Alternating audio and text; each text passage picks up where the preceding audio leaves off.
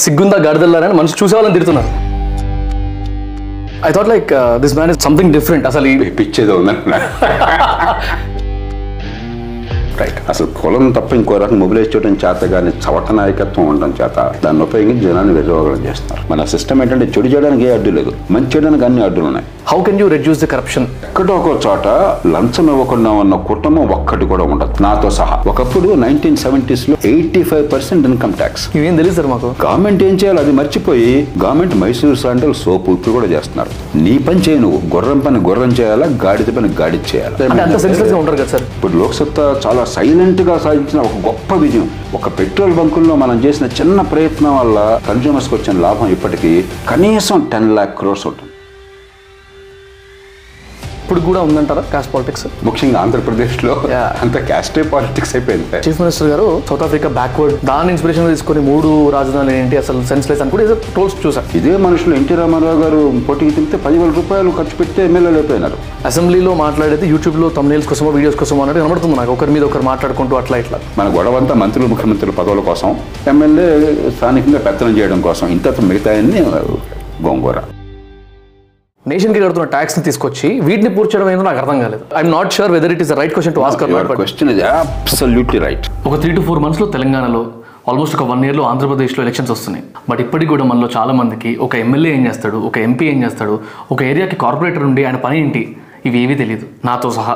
మనకు తెలిసిందల్లా ఎలక్షన్ రోజు వెళ్ళి ఇక్కడ పెయింట్ వేసుకొని ఏదో ఒక పార్టీ ఫ్యాన్సీ లీడర్స్ కనబడుతున్న పార్టీకి ఓటేసి రావడమే. నాకు ఇలాంటి క్వశ్చన్స్ ఉండి ఎంత మందిని అడిగినా కూడా అంతంత మాత్రమే ఆన్సర్స్ ఇచ్చేవాళ్ళు. But what if I ask this questions and get the information from the most experience bureaucrat and great leader doctor Jayaprakash Narayan garu. ఒక టెన్ ఇయర్స్ నుండి నేను ఆయనకి పెద్ద ఫ్యాన్ని ఇన్ఫాక్ట్ ఎప్పటికైనా ఒకసారి కలవాలి అనుకునేవాడిని. అది ఒక డ్రీమ్ లా ఉండేది. మన రాటాక్స్ వల్ల ఆ ఛాన్స్ దొరికింది. దొరికింది ఛాన్స్ కదా అని నాకున్న బిగ్గెస్ట్ డౌట్స్ అన్నింటినీ అడిగేశాను ఇంక్లూడింగ్ ఈసారి ఓట్ ఎవరికి వేస్తే బాగుంటుంది అనే క్వశ్చన్ వరకు. This podcast is a must watch podcast అస్సలు స్కిప్ కొట్టకండి.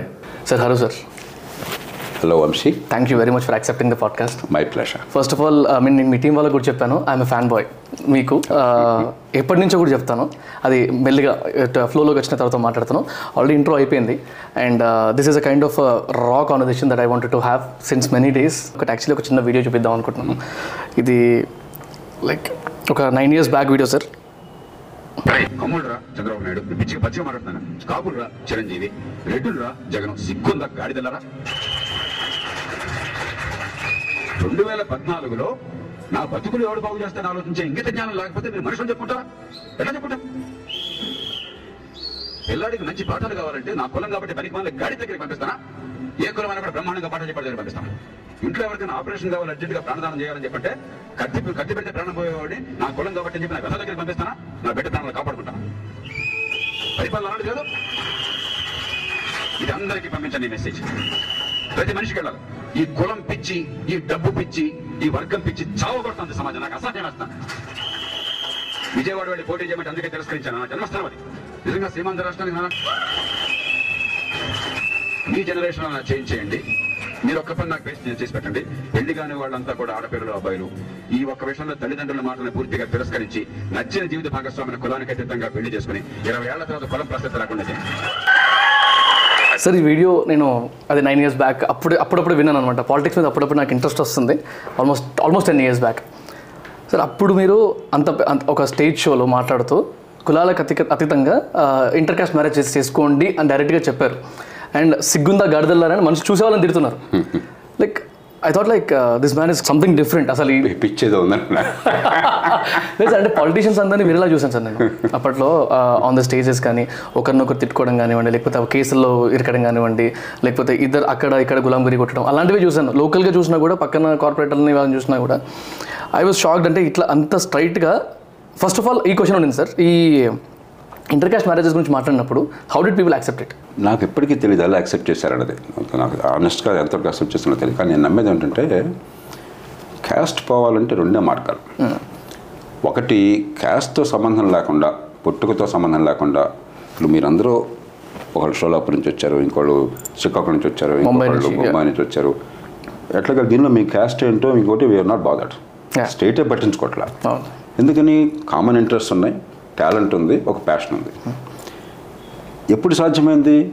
ఎంతో కొంత. ఫార్మల్ ఎడ్యుకేషన్ కావచ్చు మరొకటి కావచ్చు. మీ స్కిల్స్ బయటపడి మీరు సమాజానికి వాల్యుబుల్ అయినప్పుడు మీరు ఆ కులాన్ని అధిగమించగలుగుతున్నారు. లేకపోతే you are completely struck in that కాబట్టి క్వాలిటీ ఎడ్యుకేషన్ ఉత్తుత్ ఎడ్యుకేషన్ కాదు సర్టిఫికేట్లు కాదు పాసులు కాదు ర్యాంకులు కాదు. నిజమైన ఎడ్యుకేషన్ ఒకటి. ప్రభుత్వం చేయగలిగింది. అది రాజకీయం ప్రభుత్వం చేయాల్సింది అది చేయటం. అది చేస్తే ఎక్కడ పుట్టినా కూడా నాకు ఎబిలిటీ ఉంది ఎవరితోనో పోటీ పడగలంటే క్యాస్ట్ ప్రస్తావన రాదు. కానీ సమాజం సమస్య ఉంది. కులం లోపలే పెళ్ళిళ్ళు చేసుకుంటున్నంతకాలం ఎంతో కొంత కుల విభజన ఉంటుంది. రైట్ ఇక రెండోది మన చేతుల్లో ఉంది. అక్కడ కూడా నేను మీరు రెవల్యూషనరీగా ఇంటర్ కాస్ట్ విధిగా చేసుకోమంటలా. నచ్చిన వాళ్ళని చేసుకోమంటున్నాను. రైట్ అవును చూసాను నచ్చిన వాళ్ళు మీ కులం అయితే మీ కులం చేసుకోండి. కానీ ముందు మీ ఫస్ట్ ప్రయారిటీ మీ నచ్చారా లేదా? రైట్ జీవితంలో హాయిగా బతకాలా లేదా. మీ ఆనందం కోసం చేసుకోండి అంటున్నాను దాని నుంచి ఆటోమేటిక్గా కాస్ట్ పోతుంది. కొంతకాలం పెట్టినా కూడా.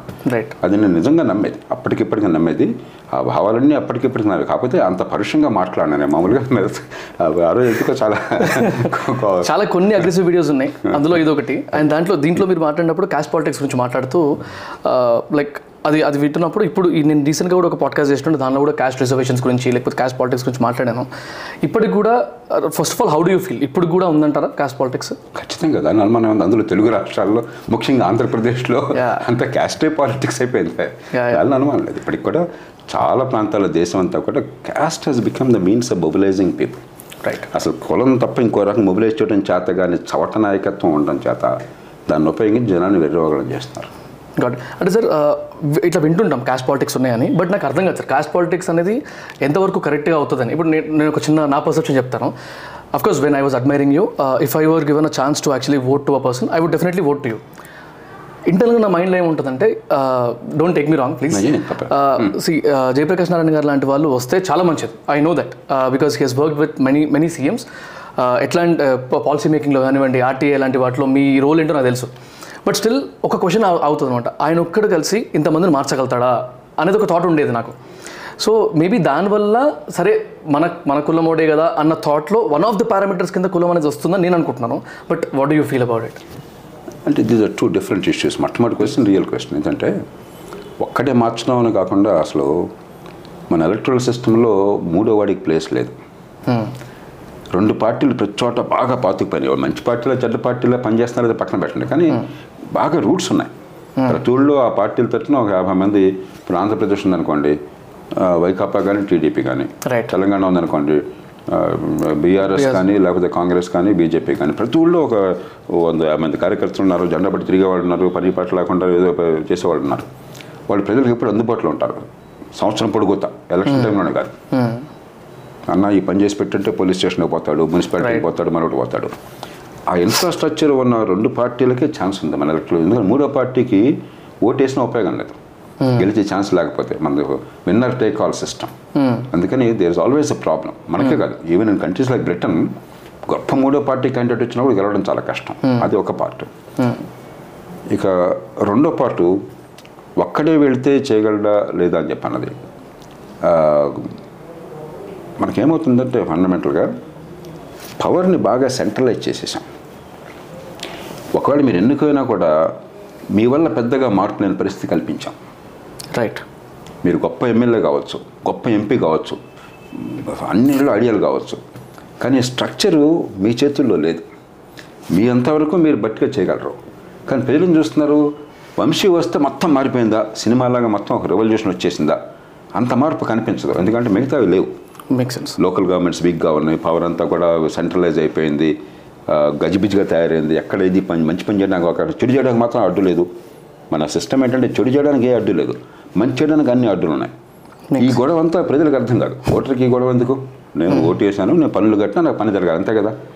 అలా క్లియర్గా సిస్టమ్ ఎప్పుడు అయితే లేకపోయిందో జనం ఓటు వేయడానికి ఈ మనిషి వల్ల మంచి జరుగుతున్న నమ్మకంతో ఓటు వేయడానికి కష్టం. కాబట్టి ఏమవుతుంది? మూడే మూడు ఇప్పుడు ఆయుధాలు ఉన్నాయి. ఒకటి నేను భేదవాడిని రెక్కడితే కానీ ఎవడు వచ్చినా నాకు ఒకటే. చచ్చిన పెళ్ళికి వచ్చిందే కట్నం డబ్బులు తీసుకుంటున్నాను. ఇన్స్టెంట్ గ్రాటిఫికేషన్ మనం తప్పు అనుకుంటున్నాం. కాదు.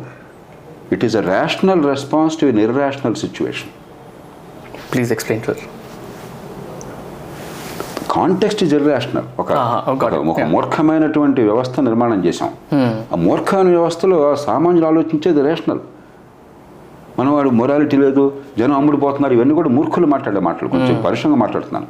దట్స్ నాట్ ట్రూ ఇదే మనుషులు ఎన్టీ రామారావు గారు పోటీకి తింపితే పదివేల రూపాయలు ఖర్చు పెడితే ఎమ్మెల్యేలు అయిపోయినారు. ఈ మనుషులంతా ఓట్లు వేశారు కదా. స్వాతంత్రం వచ్చిన కొత్తలో డబ్బులు తీసుకోలేదు ఎవరు రూపాయి తీసుకునేవాడు ఆ రోజుల్లో ఉంటే. డబ్బులు తీసుకోలేదే? కాబట్టి ప్రజలు చెడ్డవాళ్ళు కాబట్టి కాదు అలా అయింది. ఎవరికి వేసినా ఒకటే ఏ రాయి అయితే పిల్లలు కొట్టుకోవడం పరిస్థితి వచ్చినప్పుడు నేను భేదవాడిని అన్నప్పుడు వాడు రెండు వేలు వెయ్యి రెండు వేలు ఇస్తుంటే నష్టం ఏంటి? తీసుకోవడం ఆ రెస్పాన్స్ వచ్చింది.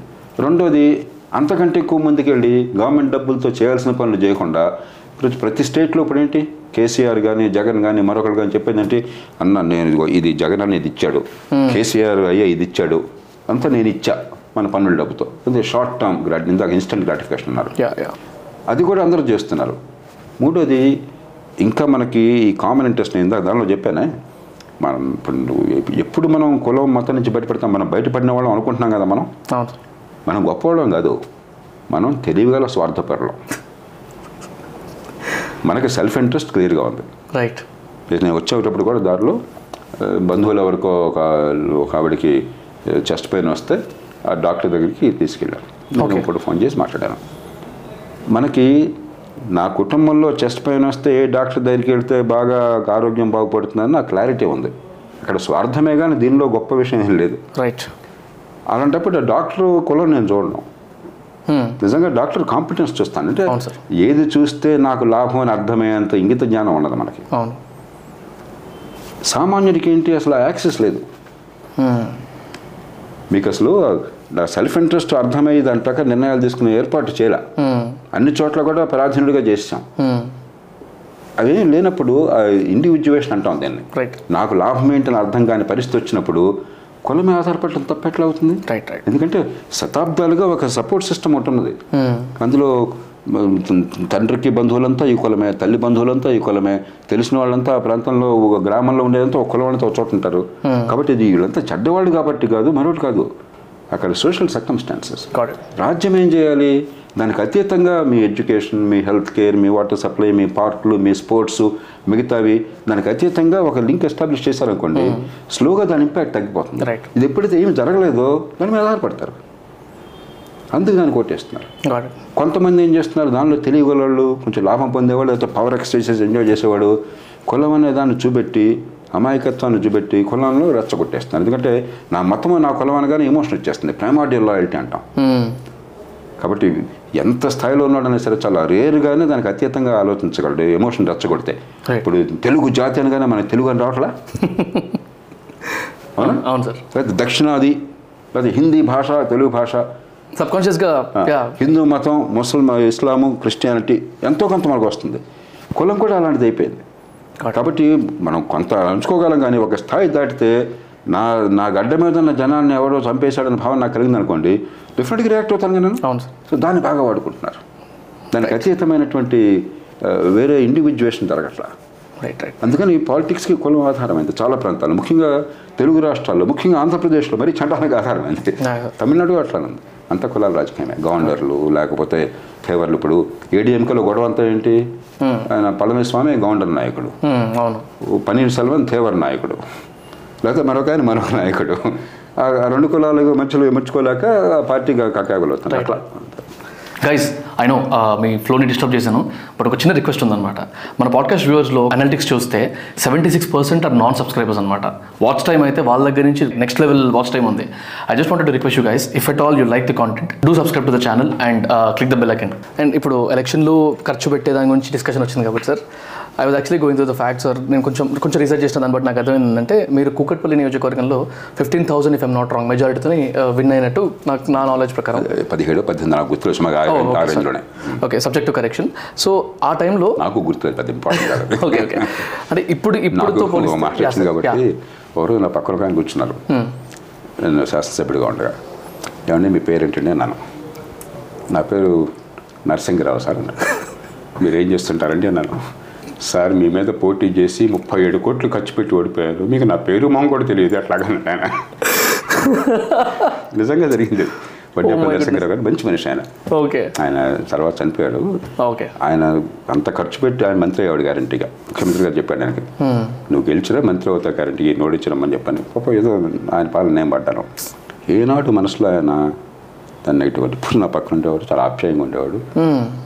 నేను చెప్పాను ఐమ్ సారీ మీ పాలన నిలబడ్డాను నా ఉద్దేశం మిమ్మల్ని ఓడించాలని ఇంకోట కాదు. I want to establish a principle ఇంకో రీతి సాధ్యమని చెప్పి ఆయన కూడా చాలా ఉదారంగా నేను అర్థం చేసుకోగలను సార్. మీరు ప్రజలు జనం అంతా కావాలని కోరుకున్నారు.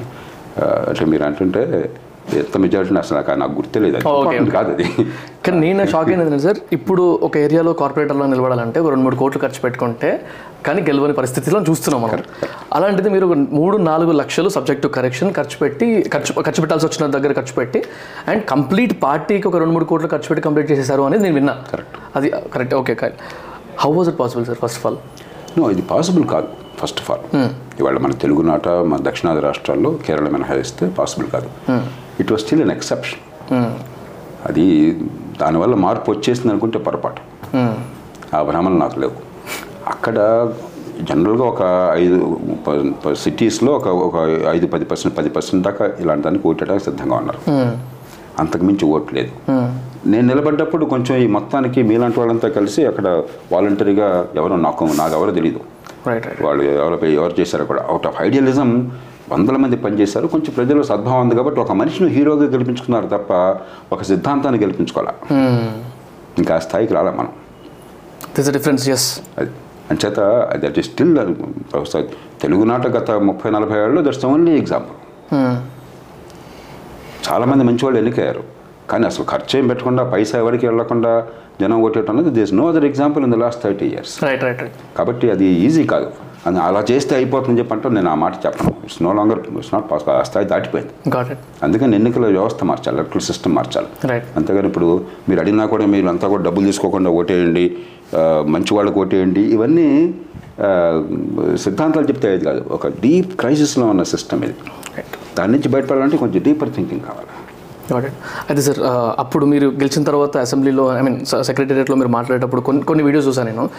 అయితే one question stuck in my mind ఒకవేళ మీ మీరు ఆ టైంలో జస్ట్ ఒక ఇమాజినరీ కొంచెం వెనక్కి వెళ్తే మీరు గెలిచిన టైంలో in case if you were given a chance to become a leader of the parliament or what chief minister of the state అయ్యి ఉంటే in case if you can explain కొన్ని కొన్ని సెగ్మెంట్స్ని నేను టచ్ చేసేవని ఏమైనా చెప్పగలుగుతారా? Did you think in that aspect direct directly to the CM chair సీఎంగా పిఎం కూడా. ఇప్పుడు పదవి మనకు right. నాట్ ఇంపార్టెంట్ కానీ అక్కడ ఏం చేయాలి ఏం చేయగలమనేది నాకు చాలా క్లారిటీ ఉన్నది. ఓకే ఇప్పుడు ఐ బిలీవ్ దేశంలో ప్రతి ఒక్కళ్ళు ఒక ప్రధానమంత్రిలాగా బాధ్యత తీసుకుని ఆలోచించాలి. రాష్ట్రంలో ప్రతి ఒక్కళ్ళు ముఖ్యమంత్రిలాగా బాధ్యత పదవులు ఉండక్కర్లా. ఆయన ముఖ్యమంత్రి కాబట్టి ఆయన తిట్టడం కరెక్ట్ కాదు. రైట్ బాధ్యత లేకుండా డిమాండ్ చేయడం కరెక్ట్ కాదు.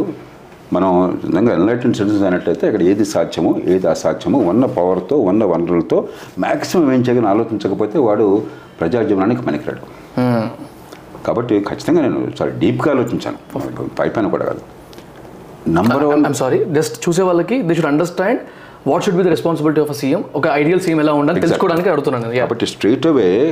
పెద్ద పెద్ద లేకపోతే రాష్ట్రం చేతులు లేని పక్కన పెట్టేస్తే క్వాలిటీ ఎడ్యుకేషన్ ప్రతి బిడ్డకి. మనం ఖర్చు పెడుతున్నాం. డబ్బులు ఖర్చు ఇప్పుడు తెలంగాణలో ఎనభై వేల రూపాయలు ఖర్చు పెడుతున్నాం పర్ చైల్డ్ పర్ ఇయర్ చాలామందికి ఆశ్చర్యంగా ఉంటుంది. ఎవరు ప్రైవేట్ స్కూల్లో కూడా ఫీజు ఎనభై వేలు కట్టేవాళ్ళు చాలా తక్కువ మంది ఉన్నారు. ఆంధ్రప్రదేశ్లో తొంభై వేల పైన ఖర్చు పెడుతున్నాం per child per year school ఎడ్యుకేషన్లో డబ్బులు సమస్య కాదు. దాన్ని కొంచెం సరిగ్గా రీస్ట్రక్చర్ చేస్తే ప్రతి చైల్డ్కి క్వాలిటీ ఎడ్యుకేషన్ అందించడం సాధ్యం. ఐఎమ్ సారీ సార్ ఇప్పుడు ఎయిటీ నైంటీ థౌసండ్ రూపీస్ అంటే is it allocation of the budget సంవత్సరం మొత్తంలో ఎడ్యుకేషన్ స్కూల్ ఎడ్యుకేషన్ పెట్టే ఖర్చు గవర్నమెంట్. ఎంతమంది పిల్లలు స్కూల్కి వెళ్తున్నారు? ఓకే ఓకే దాంతో డివైడ్ చేస్తే పర్ చైల్డ్ ఖర్చు. వస్తుంది ఎలా ఖర్చు పెట్టారు నాకు అనవసరం? ఇంత ఖర్చు అవుతుంది ఇది మన డబ్బు. అలొకేట్ అయ్యింది అంతైతే. ఎక్కడ. ఖర్చు అయిందో తెలియదు ఖర్చు అవుతుంది ఓకే ఓకే ఖర్చు అవుతుంది పని జరగట్లా సారీ యా ఇదంతా ఖర్చు అవుతుంది ఓకే రెండు తెలుగు రాష్ట్రాల్లో కలిపి నలభై ఐదు యాభై వేల కోట్లు ఖర్చు అవుతుంది ఎడ్యుకేషన్ మీద. ప్రతి సంవత్సరం. రెండు రాష్ట్రాల్లో కలిపి అరవై అరవై ఐదు లక్షలు అరవై నాలుగు లక్షల మంది పిల్లలు ఉన్నారు గవర్నమెంట్ స్కూళ్ళలో దట్స్ ఆల్ వాళ్ళ మీద ఎనభై వేలు నైంటీ థౌసండ్ రూపీస్ ఖర్చు అవుతుంది పర్ చైల్డ్ కాబట్టి డబ్బులు అదనంగా పెట్టక్కర్లా. ఉన్న డబ్బు రీస్ట్రక్చర్ చేయాలి. రెండు హెల్త్ కేర్ హెల్త్ కేర్లో ఖర్చు పెట్టలేదు. కానీ ఎక్కువ పెట్టలేము. కొద్ది ఖర్చుతో అయినా ఒకటి ఎగ్జాక్ట్ రీస్ట్రక్చర్ ఇట్. ప్రతి ఒక్కళ్ళకి జేబులో డబ్బులు ఖర్చు కాకుండా క్వాలిటీ హెల్త్ కేర్ ఇవ్వడం so these two out give the highest priority okay మూడు లోకల్ గవర్నమెంట్స్ ఇందాక. అనుకున్నాం మనం.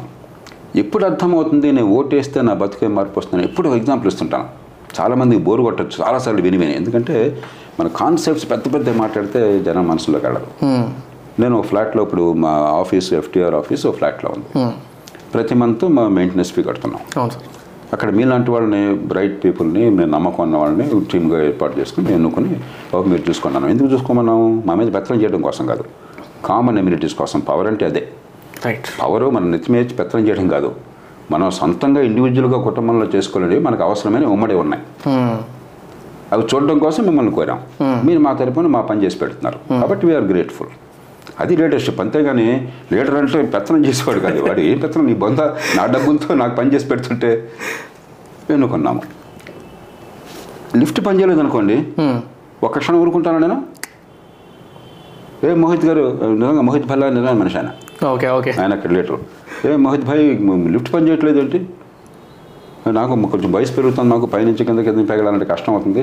డాక్టర్లు నడవద్దు అంటున్నారు మెట్లు అని చెప్పంటాను వాటర్ సప్లై రాలేదనుకోండి ఒక రోజు ఊరుకుంటాం మనం? ఇంపాసిబుల్. విల్ నాట్ టాలరేట్ కింద పార్కింగ్ బాగలేదు వాచ్ అండ్ బాట్ బాగలేదు. కాసేపు కరెంట్ పోతేనే కరెంట్ ఆఫీస్ కాల్ చేస్తాం మనం. ఈ ఈ క్లారిటీ ఎప్పుడైతే వస్తుందో మోహిత్ భల్లా తెలుగోడా కాదా? మన కులవాడా కాదా అది ముఖ్యమా నాకు? మోహిత్ భల్లా నాకు లిఫ్ట్ బాగా పనిచేస్తున్నాడా లేదా?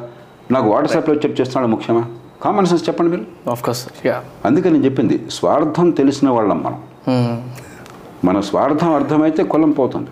రైట్ వర్గం పోతుంది. దాన్ని అప్పుడు మంచివాడిని అనుకుంటాం అప్పుడు మోహిత్ ఫలా నుంచి వంద రూపాయలు తీసుకుని ఆయన నాయకుడిగా పెట్టుకోను. నేను వంద రూపాయలు ఇచ్చి నాయకుడిగా పెడతాను. నాకు పని చేసి పెట్టమని sir so local governments complete local governments local governments okay ఇది ఒక ఎగ్జాంపుల్.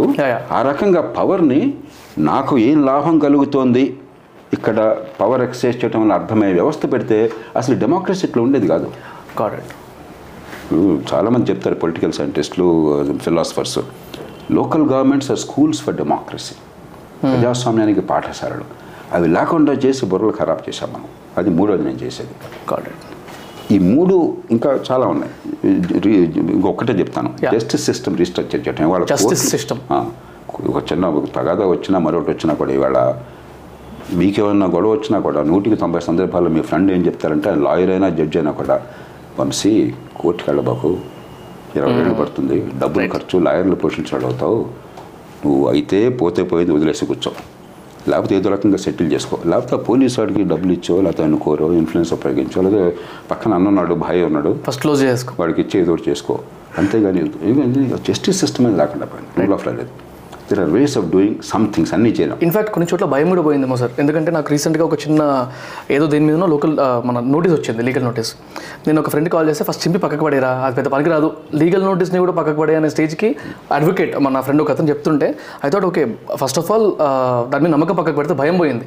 ఎందుకంటే లీగల్ నోటీస్ వచ్చిన తర్వాత వాళ్ళు ప్రొసీడ్ అయ్యి ఆడికి పోయి నువ్వు కోర్టుకు పోయి అన్ని వాళ్ళు కూడా పోరు అంత ఖర్చు వాళ్ళు కూడా పెట్టుకోరు అనే ఒక లీనియన్స్ వచ్చింది అంటే అండర్స్టాండ్ సార్ అండ్ ఒక్కసారి సార్ ఫస్ట్ త్రీ ఫోర్ గురించి మాట్లాడితే education health local governments local- and then justice reconstruction rule rule of law law అంటే పోలీసు ఇప్పుడు పోలీసులు మనందరికీ తెలుసు కదా? అధికారులు ఎవరంటే వాళ్ళ మనుషులు అయిపోయినారు. Of course, of course. So to make them really rule of law. Broader concept Right. Out in that order out of the most important మిగతా చాలా ఉన్నాయి కానీ మిగతా. చేస్తున్నారు. ఇప్పుడు ఇన్ఫ్రాస్ట్రక్చర్ ఉంది. టు బి ఫేర్ ఇప్పుడు తెలంగాణ గవర్నమెంట్ ఉంది. ఇప్పుడు గవర్నమెంట్ కావచ్చు గతంలో రాజశేఖర రెడ్డి కావచ్చు అంతకుముందు చంద్రబాబు నాయుడు గారు కావచ్చు.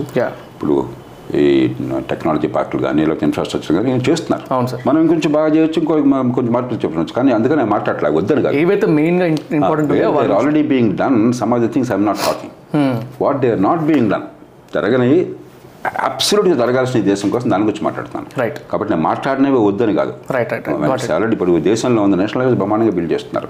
నేను వచ్చి ప్రత్యేకంగా నేను చేస్తానని చెప్పక్కర్లేదు already happen right so in the contest of ఏం జరగట్లేదు జరగాల్సిందే. అఫ్కోర్స్ నాకు కూడా అవే తెలుసుకోవాలని ఉండింది. అయితే ఇప్పుడు థర్డ్ పాయింట్ ఏదైతే ఉందో సార్ లోకల్ గవర్నమెంట్స్ అని నాకు కొంచెం క్లారిటీ కావాల్సి వచ్చింది. మీకు ఇచ్చిన ఎగ్జాంపుల్ నాకు అర్థమైంది. కాకపోతే రియల్ లైఫ్లో చూస్తే ఆ, నేను ఒక రీసెంట్గా ఒక మూవీ చూసాను మహేష్ బాబు గారిది. భరత్ అని నేను అనే సినిమా ఉంటుంది. దాంట్లో లోకల్ గవర్నెన్స్ అని ఎమ్మెల్యే దగ్గర సర్పంచెస్ దగ్గర నుంచి ఎలా చేంజెస్ తీసుకురావచ్చో ఏదో చెప్పొచ్చు నాతో చాలాసార్లు కూర్చున్నారు. ఓ వావ్. చాలా ఐటమ్స్ అయితే. అన్నీ మనం చేయలేము. మీరు ఒకటో రెండు తీసుకోండి చెప్పి రెండు ఐటమ్స్ తీసుకున్నారు. ఒకటి లోకల్ గవర్నమెంట్స్ ఓకే. ఈ రకంగా దాని ఒక సినిమాటిక్గా కాన్సెప్చువల్ చేశారు. ఇంకొకటి నేరానికి శిక్ష పట్టడం. నేరానికి వర్డ్ యా. నాకు గుర్తుంతో ఆ రెండు ఐటమ్స్ను రెండోది ఇది అనుకుంటాను పనిష్మెంట్ ఫర్ ఆ మూవీలో ఆ రెండు కొంచెం పవర్ఫుల్గా తీసుకెళ్ళే ప్రయత్నం చేశారు. ఎందుకంటే చాలా కాంప్లెక్స్ గవర్నెన్స్ దాని సినిమాలో పెడితే సినిమా బోర్ కొట్టి నిద్రపోతారు జనం అంతా కూడా కానీ. సినిమాటిక్. అది దానిలో కూడా చాలాసార్లు కూర్చున్నాం. సో మీ మైండ్లో ఏముంది సార్? లోకల్ గవర్నమెంట్స్ అంటే ఒకవేళ మనుషులకు అర్థం కావడానికి ఇప్పుడు సర్పంచ్ స్థాయి నుంచి ఎమ్మెల్యే స్థాయి నుంచి అలాంటివి ఎక్స్ప్లెయిన్ చేయాలంటే కొంచెం ఇఫ్ యూ కెన్ సింప్లెస్ట్ ఫామ్లో నేను చెప్పింది. Apartment complex. దీన్ని కొంచెం ఆ గ్రామానికో పట్టణానికో నిర్వహించుకోండి. నా పన్నుల డబ్బు వెళ్ళి ఇదిగో ఈ రోడ్డు బాగుంటుంది. ఈ డబ్బు నేను ఖర్చు పెట్టకుండా ఈ రోడ్డు నాశనం అవుతుంటే నష్టపోతున్నాను.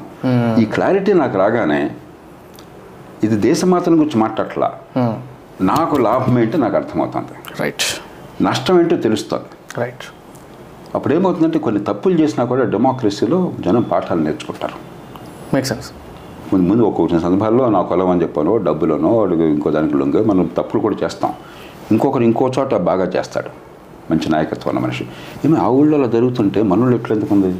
ఆ ఊళ్ళో స్కూల్లో మంచి టీచర్లు ఉండి బ్రాహ్మణ పాఠాలు చెప్తుంటే పిల్లలు బాగుపడుతుంటే మనోళ్ళు ఇలా నాశనం అయిపోయినారేంటి?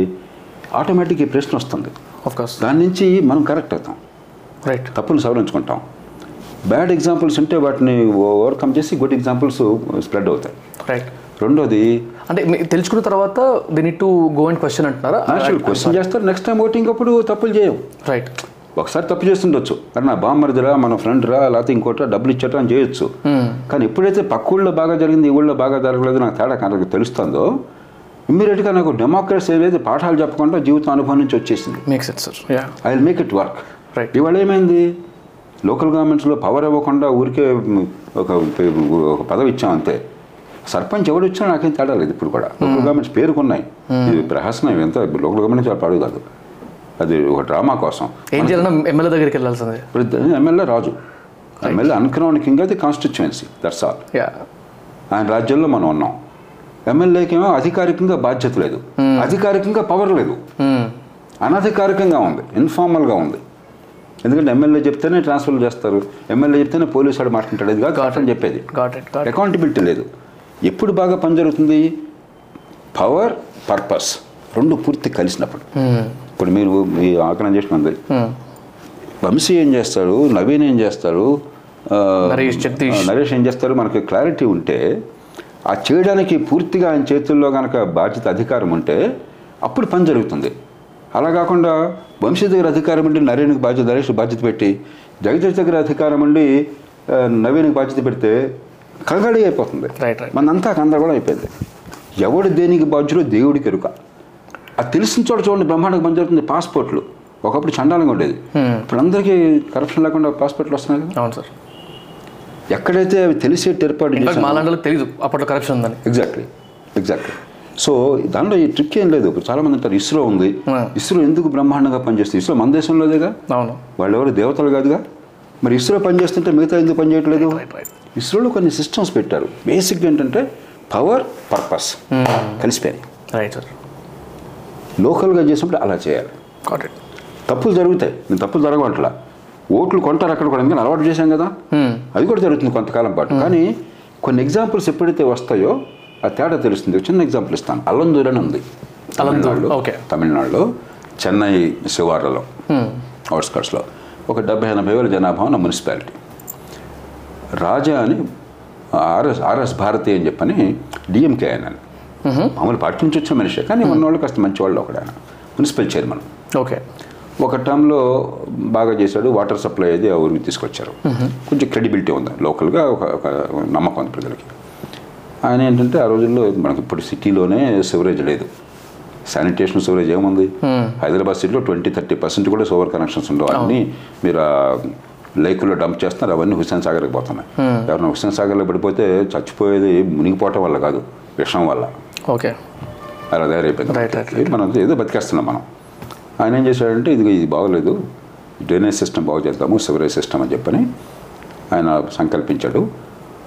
ఆయన మీద కొంచెం నమ్మకం ఉంది కాబట్టి ఫ్యూచర్ కనెక్షన్స్కి ఇంకా సివరేజ్ సిస్టమ్ రాలా. అది బిల్డ్ చేయాలంటే డబ్బులు కావాలి. కొంత డబ్బులు మన దగ్గర కార్పొరేట్స్ ఉంటే అప్పుడు బ్యాంక్స్ వాళ్ళు లోన్స్ ఇస్తారు ఏజెన్సీస్ వాళ్ళు.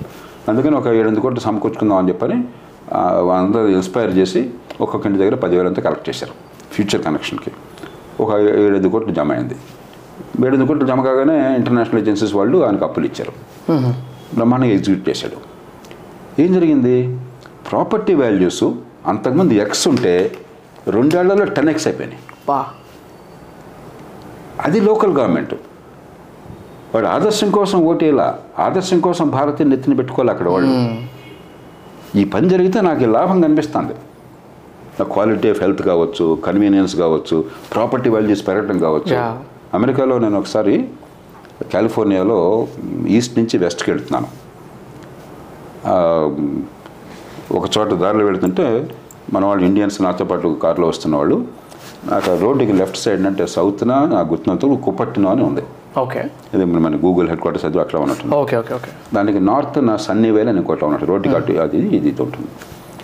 మా వాళ్ళు మాట్లాడితే సార్ మీకు విషయం తెలుసా? కుప్పట్నోలో ప్రాపర్టీ వాల్యూస్ సన్నీవేల్ కంటే ఒక యాభై పర్సెంట్ అరవై పర్సెంట్ ఎక్కువ ఉంటాయి అన్నారు. పక్క పక్కన ఉన్నది. పక్క పక్కనే దారి. నా కళ్ళకు చూస్తే నాకేం తేడా కనిపించరా ఇన్ఫ్రాస్ట్రక్చర్ కానీ ఇంకోటి. ఇన్ఫ్రాస్ట్రక్చర్ ఒకే రకంగా కనిపిస్తుందయ్యా నాకు తెలియకుండా ఇన్ఫ్రాస్ట్రక్చర్లో తేడా ఉందంటే రెండు ఐడెంటికల్ సార్ అన్నాడు. ఒక క్షణం ఆలోచించి మీరు ఏమన్నా ప్రతి దేశంలో కూడా కొన్ని ప్రెజుడిస్ ఉంటాయి కదా. ఈ బ్లాక్స్ ఉన్నట్టయితే నల్ల జాతి వాళ్ళు కొన్ని చోట్ల అక్కడ ప్రాపర్టీ వాల్యూస్ తగ్గుతాయి. Okay okay. వాళ్ళకు ఇప్పుడు వాళ్ళు కూడా ఎంత ఉంటుంది కదా రేట్ లేటెంట్ రేసిజం ఉంటుంది. కదా. అలా ఉన్న పాపులేషన్లో కొంచెం మిక్స్లో ఇక్కడంతా వైట్ పీపుల్ అక్కడంతా అలా ఉన్నారు. అది కూడా ఏం లేదు సార్ అన్నారు మరి ఏమిటి ఎందుకు ఇలా అన్నాను? కుప్పట్టినోలో స్కూల్ డిస్ట్రిక్ట్ బాగా పనిచేస్తుంది. ఓ. కాబట్టి స్కూల్స్లో మంచి పిల్లలు బాగా చదువు అవుతుంది. ఆల్రెడీ మనం ట్యాక్సులు కడుతున్నాం కాబట్టి అదనంగా ఫీ ఏం చెల్లించక్కర్లా. కాబట్టి పిల్లలు పిల్లలు ఉన్న తల్లిదండ్రులతో కూడా కుప్పట్టిన వాళ్ళని కోరుకుంటారు. డిమాండ్ పెరిగిపోతుంది ప్రాపర్టీకి. Right right right. అది లోకల్ గవర్నమెంట్ అంటే. అర్థమైంది సార్. నా లైఫ్ని టచ్ చేసి అరే ఇక్కడ బాగుంది ఇది కావాలని కోరుకునే రీతిలో మనం అంటే ఊరికి కేవలం పంచాయతీ పెట్టి సెలక్షన్ పెడితే చాలదు. డిజైన్ అట్లా చేయాలి. అప్పుడు ఆటోమేటిక్ ఏమవుతుందంటే కొందరు తప్పులు చేసినా కూడా నా కోసం చేస్తాను దేశం కోసం చేయట్లేదు. ఈ దేశమాత బోలో స్వతంత్ర భారత్కి వినడానికి బాగుంటుంది. డెమోక్రసీ అలా బిల్డ్ కాదు. నాకేంటి? నా కుటుంబానికి ఏంటి నా డబ్బు ఏమవుతుంది నా పిల్లలకి ఏమవుతుంది ఆ క్లారిటీ వస్తే ఆటోమేటిక్గా డెమోక్రసీ ఇంప్రూవ్ అవుతుంది. రైట్ రైట్ సార్ ఇంకోటి సార్ ఒకవేళ స్ట్రైట్ ఒకవేళ నేను నేను ఒక ఒక వెయ్యి మందిని తరపున అడుగుతున్నాను అనుకోండి క్వశ్చన్ని ఒక సిచ్యువేషన్ చెప్పి తర్వాత క్వశ్చన్ అడుగుతాను. ఇప్పుడు ఎగ్జ్ నాకు తెలిసిన వాళ్ళల్లో ఒకరికి ఒక కజిన్ పోలీస్ మ్యాన్ ఉన్నాడు అనమాట ఆల్మోస్ట్ ఒక త్రీ ఫోర్ ఇయర్స్ నుంచి ఆయన ఎప్పుడు కరప్షన్లో ఉంటాడు సీఎంకి దగ్గర ఉండే అనమాట. సమ్ పర్సనల్ వడికల్ సెక్యూరిటీ దానిలో ఉండే అనుకుంటా. So he got many offers అప్పుడు. నాకు నాకు కూడా పర్సనల్గా పరిచయం అయినా. లైక్ నన్ను కలిపి ఒకసారి ఒక మీటింగ్కి I give you ten lakhs rupees అట్లాంటి ఆఫర్లు వచ్చినాయి ఆయనకి. But he claims that he never used that అట్లా తీసుకోలేదు అట్లాంటి పనులు ఏం చేయలేదని. And he is got multiple offers like that అంటే ప్రజలు ఆర్ మేబీ బయట ఉన్న అధికారులు లేకపోతే వేరే వాళ్ళు మంచిగా ఉందాం అనుకునే ఉండనివ్వట్లే.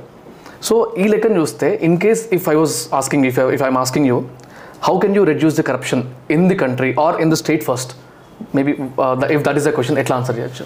సింగిల్ ఫార్ములా లేదు. ఓకే ఇది ఈ మంత్రం వేస్తే అయిపోతుంది సిల్వర్ బుల్లెట్ లేదు. ఒక నేచర్ ఆఫ్ కరప్షన్ బట్టి మీరు డిజైన్ చేయాలి. ఎగ్జాంపుల్స్ ఆర్ బెటర్ సిద్ధాంతాలు చెప్తున్నాను వన్ టూ త్రీ ఫోర్ చెప్పాను టెక్స్ట్ బుక్ లాగా పాస్పోర్ట్ ఉందాక అనుకున్నాం అవును సార్ ఏం జరిగింది?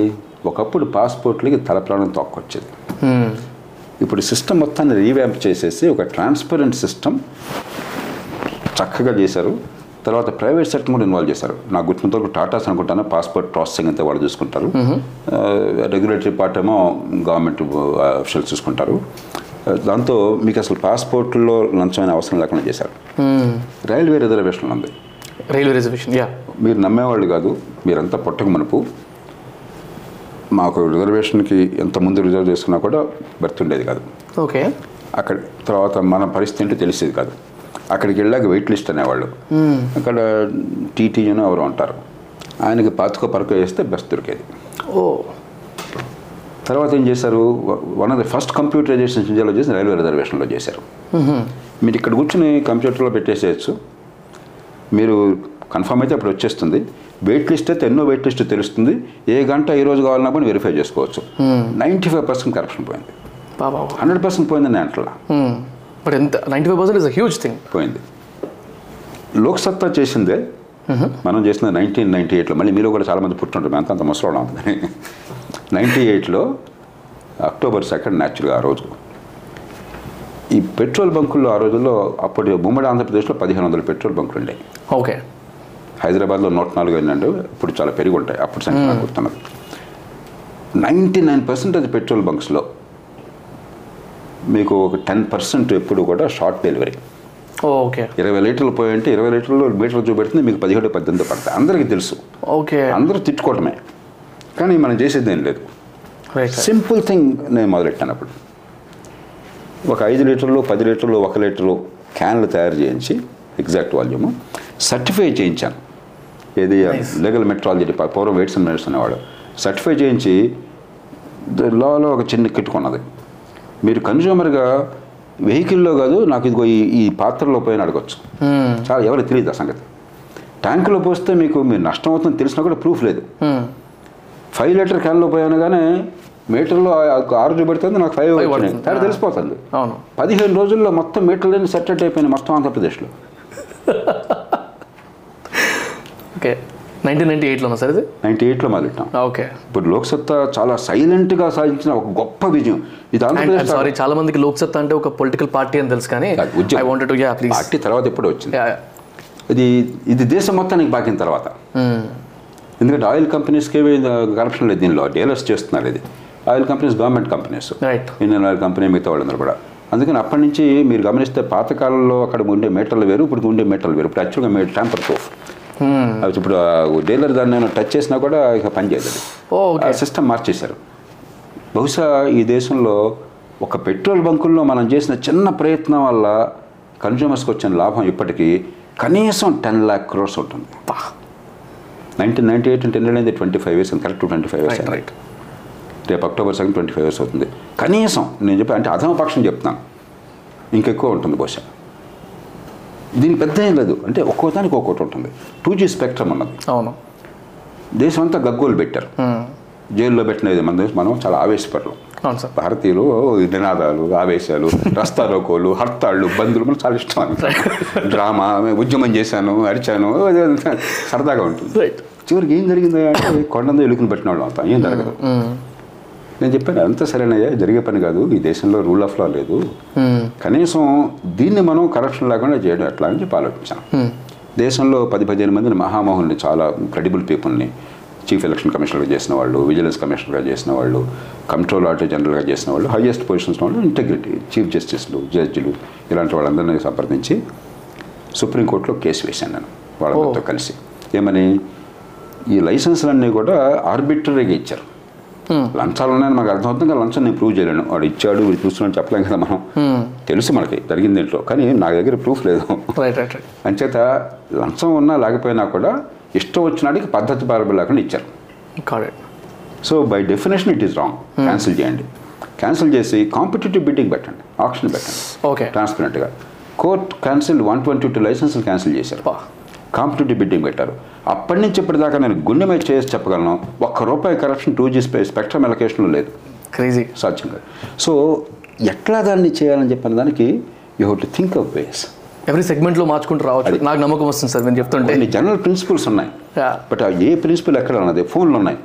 పూర్వకాలం ఫోన్లు నాకు ఫోన్ కావాలంటే ఎనిమిది వేల రూపాయలు ఆ రోజులు ఆ రోజులు ఎనిమిది వేల రూపాయలు అంటే ఇవాళ రెండు మూడు లక్షలు వేసుకున్నాను నేను ముప్పై ఏళ్ళ క్రితం నేను చెప్పేది. హైదరాబాద్ వచ్చిన తొలి రోజుల్లో ఎనభై తొమ్మిదిలో ఇప్పుడు వచ్చాను? ముప్పై ఒకటి ముప్పై నాలుగు ఏళ్ళు అయిపోయింది జిల్లాలు అయిపోయిన తర్వాత ఓకే. అప్పుడు నాకు సొంత ఫోన్ కావాలని చెప్పంటే గవర్నమెంట్ ఫోన్ అట్లా ఒకటి అనుకోండి. ఆ రోజుల్లో ఎనిమిది వేల రూపాయలు అంటే అప్పుడు నా జీతానికి సమానం నా జీతానికి. అంతకంటే ఎక్కువ జీతానికి సమానం కనీసం. రెండు మూడేళ్ళు దాన్ని డిపాజిట్లో పెట్టాలి. ఆ తర్వాత. అదృష్టం వస్తే అది శాంక్షన్ అవుతుంది. ఆ తర్వాత వాడికి పదో పరకపోతే ఇంట్లో ఫోన్ ఇన్స్టాల్ చేయడం. ప్రతి వారం రోజులకి ఫోన్ అవుట్ ఆఫ్ ఆర్డర్. మళ్ళీ వాడిని పిలిచి వాడికి యాభై వంద పోతే మళ్ళీ ఫోన్ బాగు చేయడం. ఉంది రైట్ మొనోపలి ఎప్పుడైతే మొనోపలి పోయిందో టెక్నాలజీ వచ్చిందో వంద కోట్ల ఫోన్లు వాళ్ళు ఇంటికి వచ్చి మీకు ఫోన్ సర్వీస్ ఇస్తున్నారు. అంటే కోసం ఇంటి దాకా వాళ్ళు కాబట్టి కరప్షన్ మనం పొద్దున్న సాయంత్రం మొరాలిటీ గురించి ఎక్కువ మాట్లాడుతున్నాం. రైట్ సార్ రైట్ మొరాలిటీ కాదు. How do you build the system ninety five percent కేసులో. అది చేస్తే ఆటోమేటిక్ అవుతుంది. అల్టిమేట్గా పాలిటిక్స్ పాలిటిక్స్లో వందల కోట్లు ఖర్చు పెడతా ఉండి బ్లాక్ మనీ దానికోసం డబ్బులు వసూలు చేస్తూ ఉండి కరప్షన్ ఎంత తగ్గుతుంది. బట్ ఈ లోపల చాలా ఉన్నాయి. సో కరప్షన్ అనేది అంత కష్టమేం కాదు. చాలా రంగాల్లో తగ్గింది ఇండియాలో. అది మర్చిపోతున్నాం మనం. మేక్ సెన్స్ అయితే కొంచెం ఒక కనెక్టెడ్ క్వశ్చన్ సార్ లైక్ ఒకవేళ కోడి ముందా గుడ్డు ముందా అన్నట్లు ఇట్లా చికెన్ అండ్ ఎగ్ కాన్సెప్ట్లో ప్రజలు ఫస్ట్ తగ్గించాలా? అధికారంగా మారాలా అనే దగ్గర నాకు ఎప్పుడో క్వశ్చన్ ఉంటుంది మీరు చెప్తుంటే నాకు వెయిటేజ్ అక్కడ పెరుగుతుంది. ఇప్పుడు అధికారంగా అధికారికంగా మంచి డెసిషన్స్ తీసుకొని ప్రాపర్గా సెట్ చేస్తే మారుతుంది అని.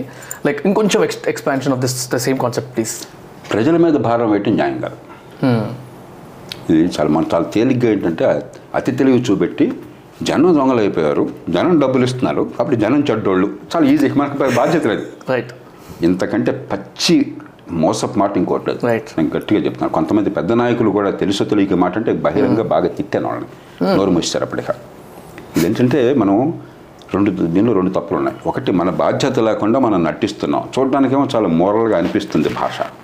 రెండు ప్రజలందరినీ క్రిమినలైజ్ చేస్తున్నాం. రైట్ భారతదేశంలో నూటికి తొంభై మంది నూటికి తొంభై ఎనిమిది మంది తొంభై మంది కూడా వాళ్ళ నిత్య జీవితాల్లో నిజాయితీగా గౌరవంగా బతికే ప్రయత్నం చేస్తున్నారు. రైట్ వాళ్ళ నిరస్తులుగా చిత్రించి మీరు చేసిన తప్పులకి లేకపోతే మీరు చేసినటువంటి వైఫల్యానికి వాళ్ళని బాధ్యులు చేయడం అనేది సినిసిజం అది.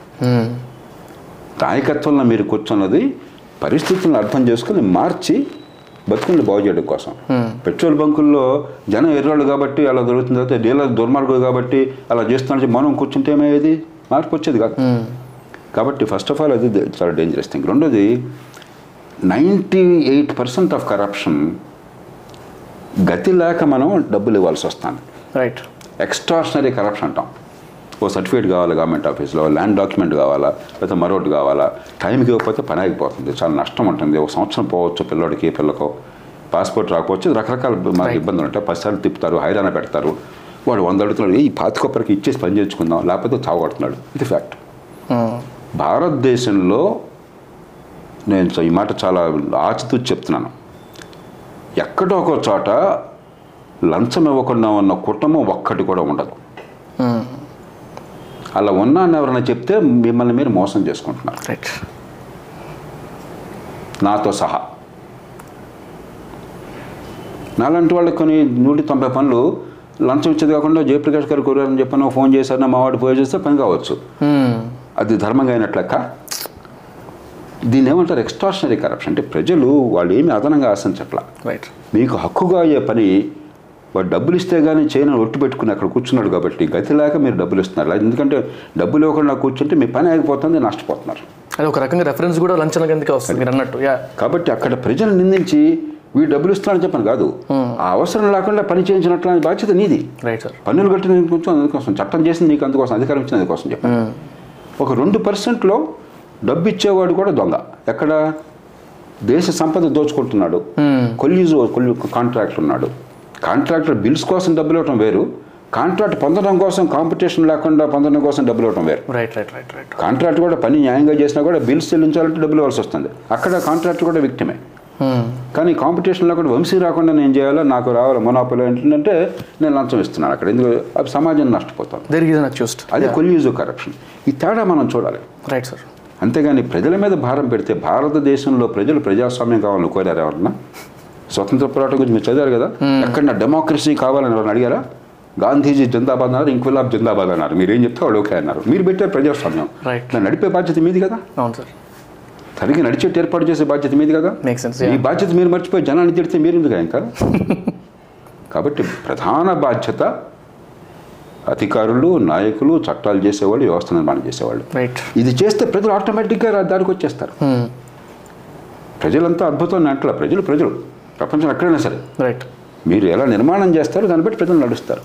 మీరు ట్రాఫిక్ రూల్స్ బాగా అమలు చేస్తున్నారు. కోర్స్ మేము ట్యూన్ అయిపోతాం. ఆటోమేటిక్గా మనం ట్యూన్ అయిపోతాం.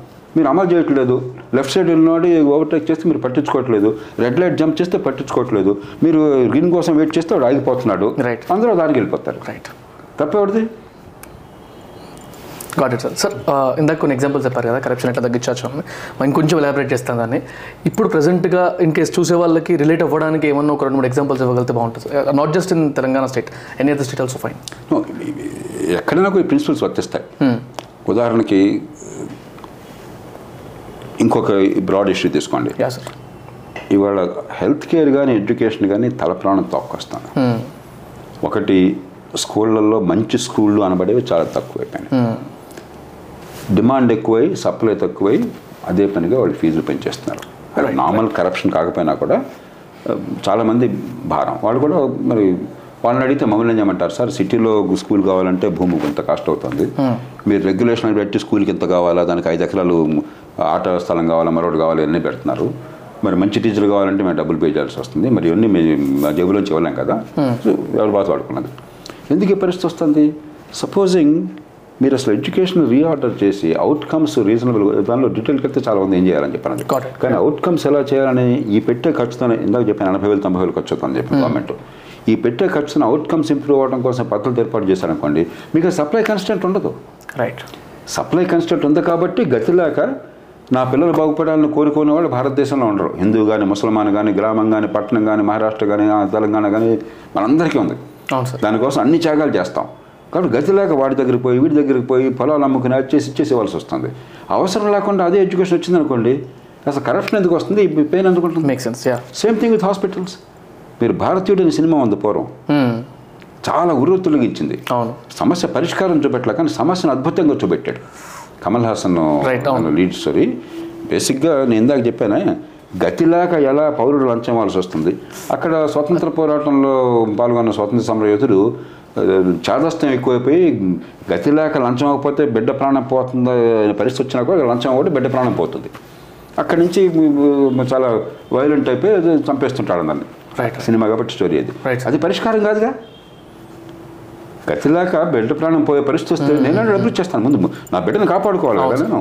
దాని లంచం కించం మాట్లాడితే ఎట్లా మీరు? పిల్ల ప్రాణం పోతుంటే? అవసరం లేకుండా చేయొచ్చు మనం. హెల్త్ కేర్ని చాలా ఈజీగా ఇంప్రూవ్ చేయొచ్చు. ఏ సెక్టర్ అయినా సరే అసలు అవినీతి అన్నది మన దేశంలో ప్రత్యేకంగా ఎక్కువ లేదు. ఇంకో ఎగ్జాంపుల్ చెప్తాను మీకు. గతంలో ఇప్పుడు చాలా కాలం క్రితం రెడస్ రెడస్ డైజెస్ట్ వాడు ఒక పత్రిక ఉండేది. ఇప్పుడు కూడా Sorry, sir? Reader's Digest Reader's Digest yeah. పత్రిక ఉండేది.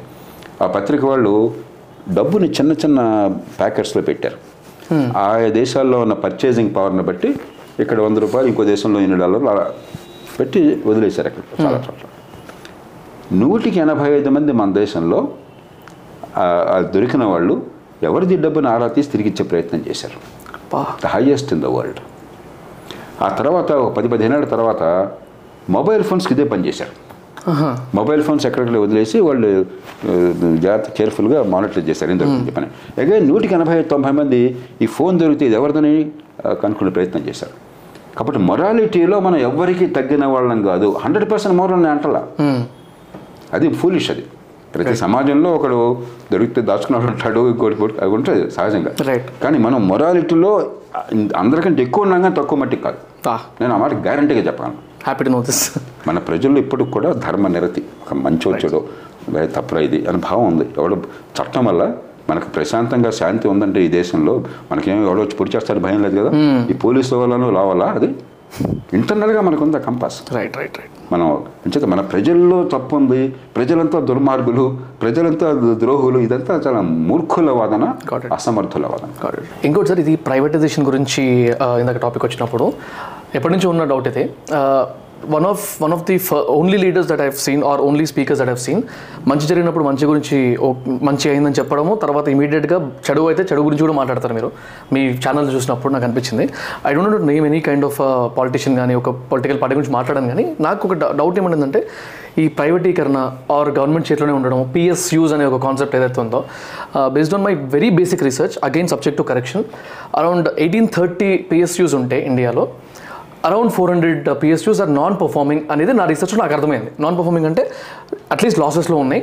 మూసేస్తేనే బాగుంటుంది ఆర్ ప్రైవేటైజ్ చేస్తే బాగుంటుంది అని. బట్ ఈ ఓట్ బ్యాంక్ గురించో లేకపోతే గవర్నమెంట్ ఏమవుతుందో అనే ఒక సిచ్యువేషన్ ఆలోచించో నాకు తెలియదు కానీ వాటిని పోషించడం స్టార్ట్ అయింది. అందులో ఒక ఎగ్జాంపుల్ చూసి నేను షాక్ అయినాను. ఎయిర్ ఇండియా అనే ఒకటి చాలామంది తెలిసి ఉంటుంది ఇప్పుడు. ఇప్పుడు టాటా ప్రైవేటైజ్ చేసుకుంది కానీ అది వరకు one billion dollars per annum they had to spend the taxpayers money absolute eight thousand crores per year I was like 8,000 I was like shocked ఆ ఆర్టికల్ చదివినప్పుడు. అంటే ఇప్పుడు నాకు యాక్చువల్లీ గుజ్ వస్తున్నాయి. ట్యాక్స్ నేను రీసెంట్గా ట్యాక్స్ పేయడం స్టార్ట్ చేయడం. కొంచెం ఇంటరప్షను బ్యాంకులకి లాస్ట్ సెవెన్ ఎయిట్ ఇయర్స్లో పబ్లిక్ సెక్టర్ బ్యాంకులకి ఎంత డబ్బులు ఇచ్చామో తెలుసా? మన పన్నుల డబ్బు? సారీ ఫైవ్ ల్యాక్ క్రోర్స్ ఐదు లక్షల కోట్లు.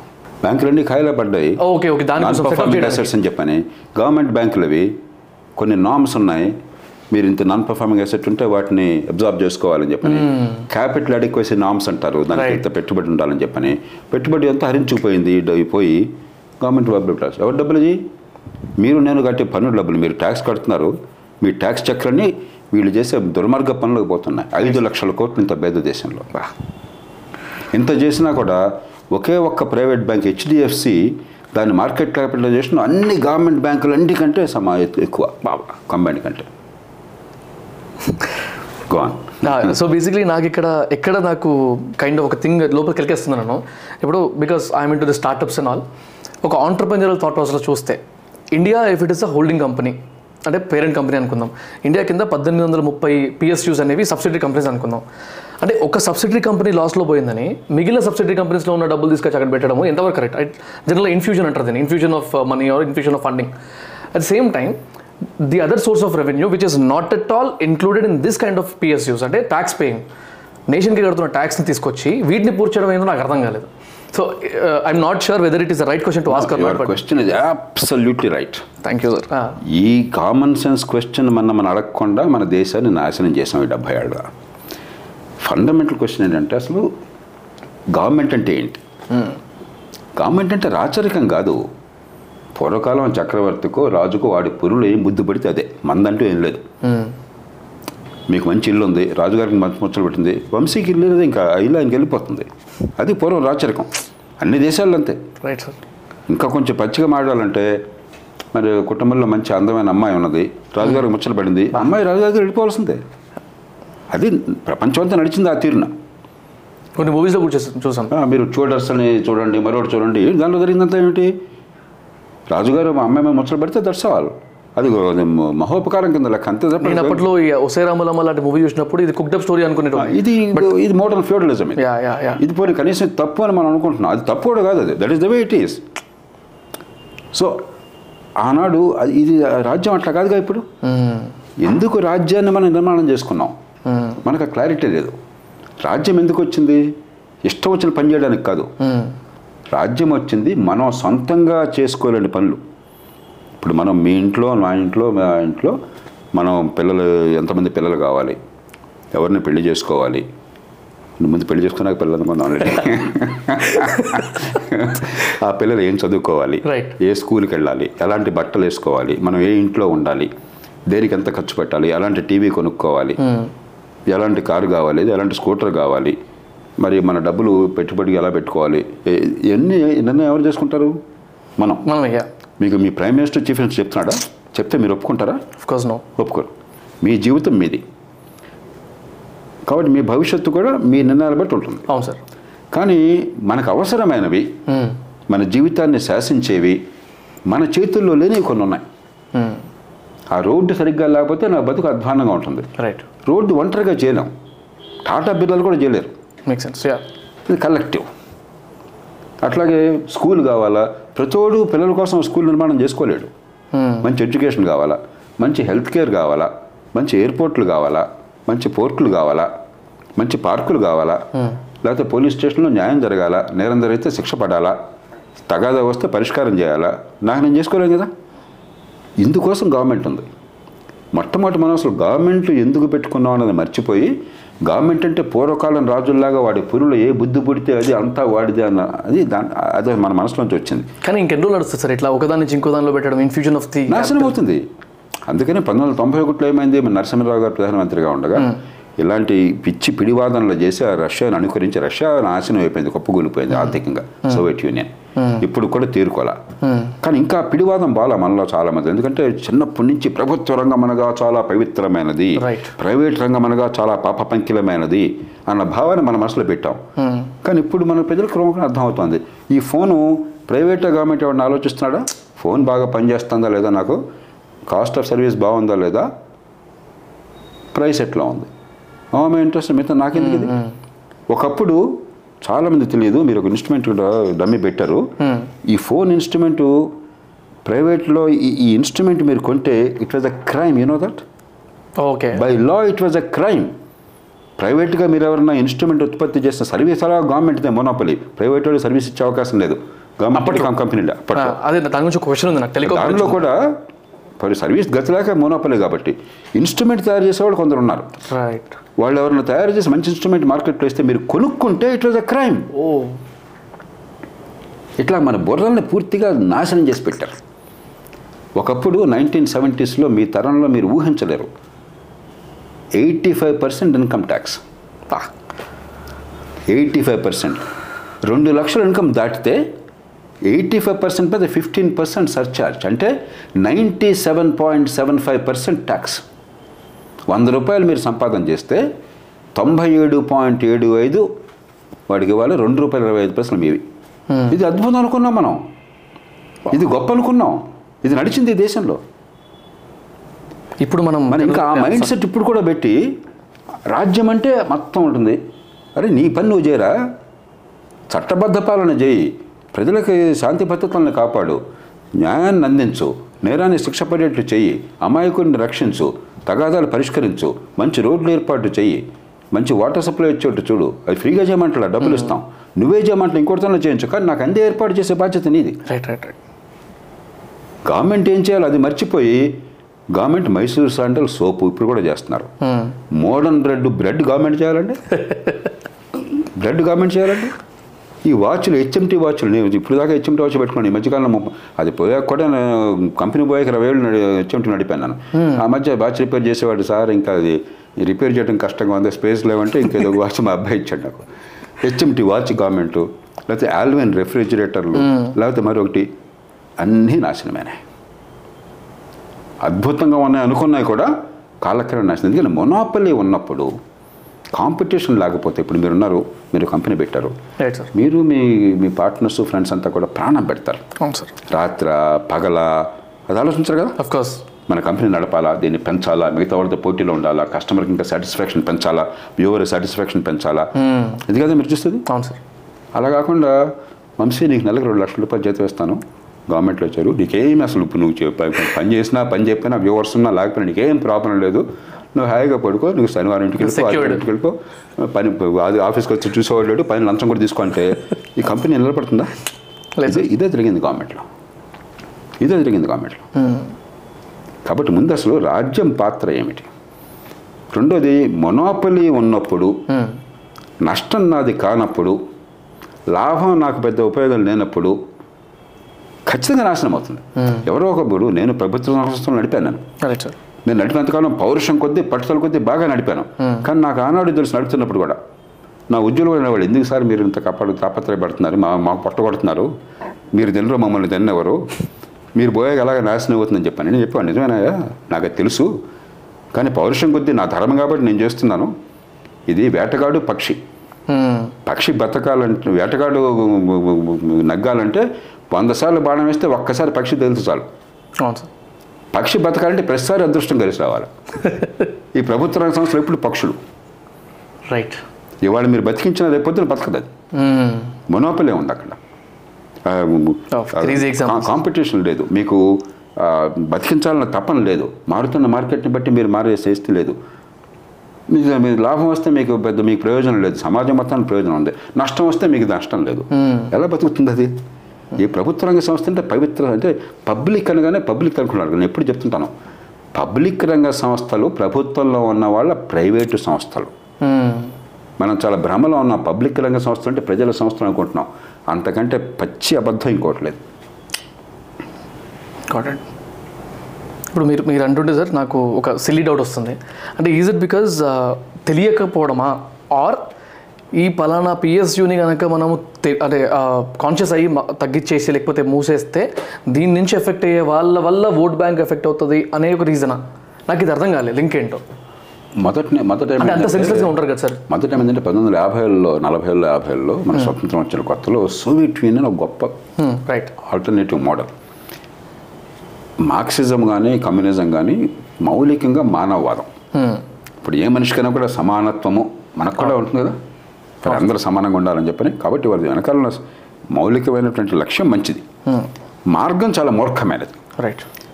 దానిలో కొన్ని మంచి పనులు చేశారు. మంచి పనులు కమ్యూనిజం చేసింది ఏంటంటే మంచి విద్య అందించే ఏర్పాట్లు చేశారు. ఒక్క మన దేశంలో తప్ప. కమ్యూనిస్టుల ప్రభావం ఎక్కడున్నా కూడా మంచి విద్య ఉంది క్యూబా ఉంది. ఆర్థికంగా నాశనమైన విద్య బాగుంది. Right right. ఆరోగ్యం బాగుంది. మనం అది కూడా మన కమ్యూనిజంలో ఉన్న మంచిని పొందకుండా చెడుని మాత్రం లాక్కొచ్చావు ఈ దేశానికి. ఆ సోవియట్ యూనియన్ అనుకరించేది గొప్ప నమూనా అనుకుని అది ఫ్యాషనబుల్ అయింది. ఇంటలెక్చువల్గా మన మన ఆఫీసర్లకి సివిల్ సర్వెంట్స్కి అకాడమిక్స్కి ఎకానమిస్ట్స్కి అందరికీ అదొక పెద్ద ఊతపదం. శ్రీశ్రీ గారు గర్జించు రష్యా అని చెప్పి మనంతా ఉప్పొంగిపోయాం మనం. అది ఎంత నాశనం అవుతుందో మనకు అర్థం కాలే. కాబట్టి ఒక ఒక సిద్ధాంతాలు అది గొప్పగా విషయం లోతుగా అధ్యయనం చేయకుండా అర్థం చేసుకోకుండా ఒక మానవవాదాన్ని చూసి పడిపోయి మనం దాన్ని అనుకరించాం. తప్పు జరిగింది.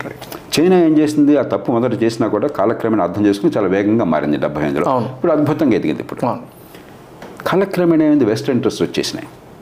నేను ఒక చిన్న ఉదాహరణ చెప్తాను. వ్యక్తుల పేర్లు చెప్పను.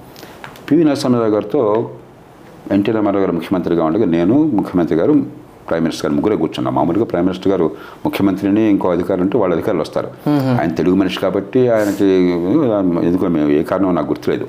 అన్యూజువల్ అది. ముగ్గురే కూర్చున్నాం ప్రధానమంత్రి గారి కార్యాలయంలో.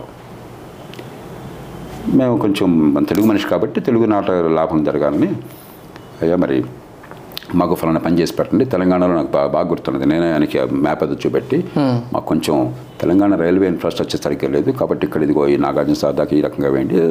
అవి చెప్పాను. అలాగే మరి కొన్ని కోరి దాంతోపాటు మీ చేతుల్లో మారుతి ఉంది ప్రభుత్వ రంగ సంస్థది. దాన్ని ఎక్స్పాన్షన్ ఒక ఫ్యాక్టరీ పెట్టేట్లయితే మన స్టేట్లో పెట్టించవచ్చు కదా.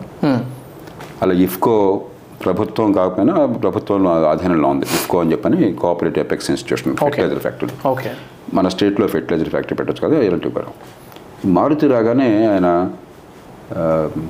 జయప్రకాష్ కొంచెం బండి గాడి తప్పింది అక్కడ.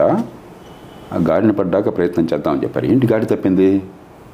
మారుతి సుజుకి వాళ్ళు ఫిఫ్టీ ఫిఫ్టీ గవర్నమెంట్కి. సుజుకి కంపెనీకి అక్కడ షేర్.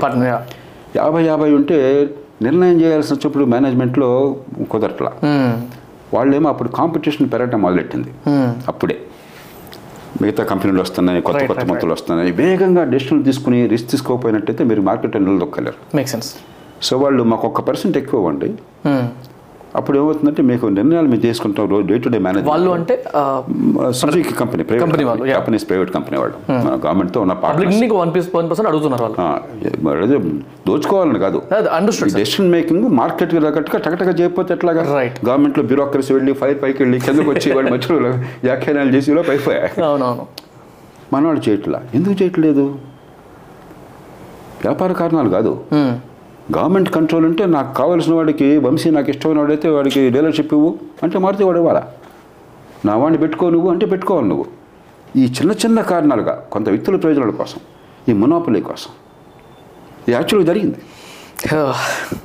తర్వాత దానివల్ల చాలా నష్టం జరిగింది. అంతర్జాతీయ మార్కెట్లో పక్కనేమో నరసింహరావు గారు దేశం అంతా కూడా ఓపెన్ చేస్తున్నాం పెట్టుబడుల పరిస్థితి మారుతుంది లైసెన్స్ పెట్టుబడి పోతుందంటే మరో పక్కన మీ చేతలు ఇంకో రకంగా ఉన్నాయి. నష్టం జరిగింది కొంతకాలం పాటు. తర్వాత అర్థం చేసుకుని వాళ్ళకి వాటాలు ఇచ్చేసాం ఇప్పుడు సుజుకి కంపెనీ గవర్నమెంట్ అడగదు. వాళ్ళు పని చేయదు అందుకని మారుతి ఇప్పుడు మార్కెట్ నిలదొక్కోగలుగుతుంది. అవును సార్. ఇది ఒక చిన్న ఉదాహరణ. అంచేత గవర్నమెంట్ అన్నది జోక్యం ఉండి వ్యాపారం చేయటం అసాధ్యము.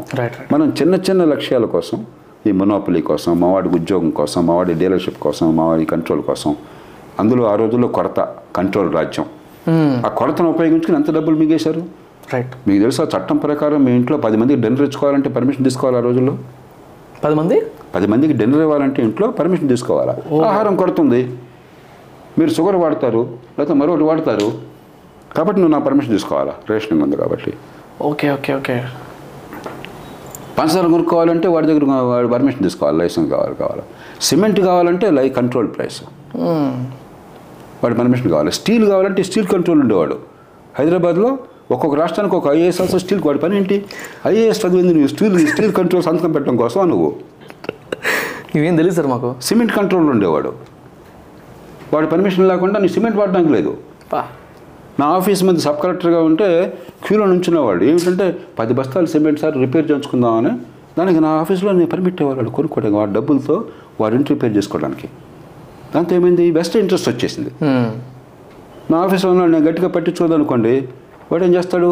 ఆ కాగితం ఇచ్చినప్పుడు మీరు పది బస్తాలు సిమెంట్ కోసం వచ్చాడు. అక్కడ ఉద్యోగి సంతకం పెట్టకపోతే పది బస్తాలు సిమెంట్ రాదు. ఏం జరుగుతుంది అక్కడ? Of course under the table వాడు వంద రూపాయలు ఒప్పితే వాడు సంతకం పెట్టడు. సో ఈ ఇంట్రెస్ట్లు వచ్చినాయి. దీనికి మనం ఏం చేస్తాం? పబ్లిక్ సెక్టరు ప్రజా సంక్షేమము బ్లాక్ మార్కెట్ ఏం బ్లాక్ మార్కెట్ మార్కెట్ అది. డిమాండ్ సప్లై బట్టి ఎవరికి అవసరం ఉంటే వాళ్ళు కొనుక్కుంటారు. కొరత ఉంటే రేటు పెరుగుతుంది సర్ప్లస్ ఉంటే రేటు తగ్గుతుంది. మార్కెట్ అంటే అర్థం అది. దాన్ని మనం బ్లాక్ మార్కెట్ చాలా తప్పు చేస్తున్నాడు స్మగ్లింగ్ చేస్తున్నాడు ఇట్లా మొత్తం అసలు మార్కెట్ అన్న పదాన్ని గందరగోళం చేసి Right. అది చాలా పవిత్రంగా దాని దానికి చట్టాలు. జైల్లో పెట్టేవాళ్ళు కొన్ని చట్టాల్లో. దీన్ని వైలేట్ చేసావు కాబట్టి జైల్లో. అసలు శిక్ష కూడా లేకుండా జైల్లో preventive detention preventional black marketing act మరో యాక్ట్.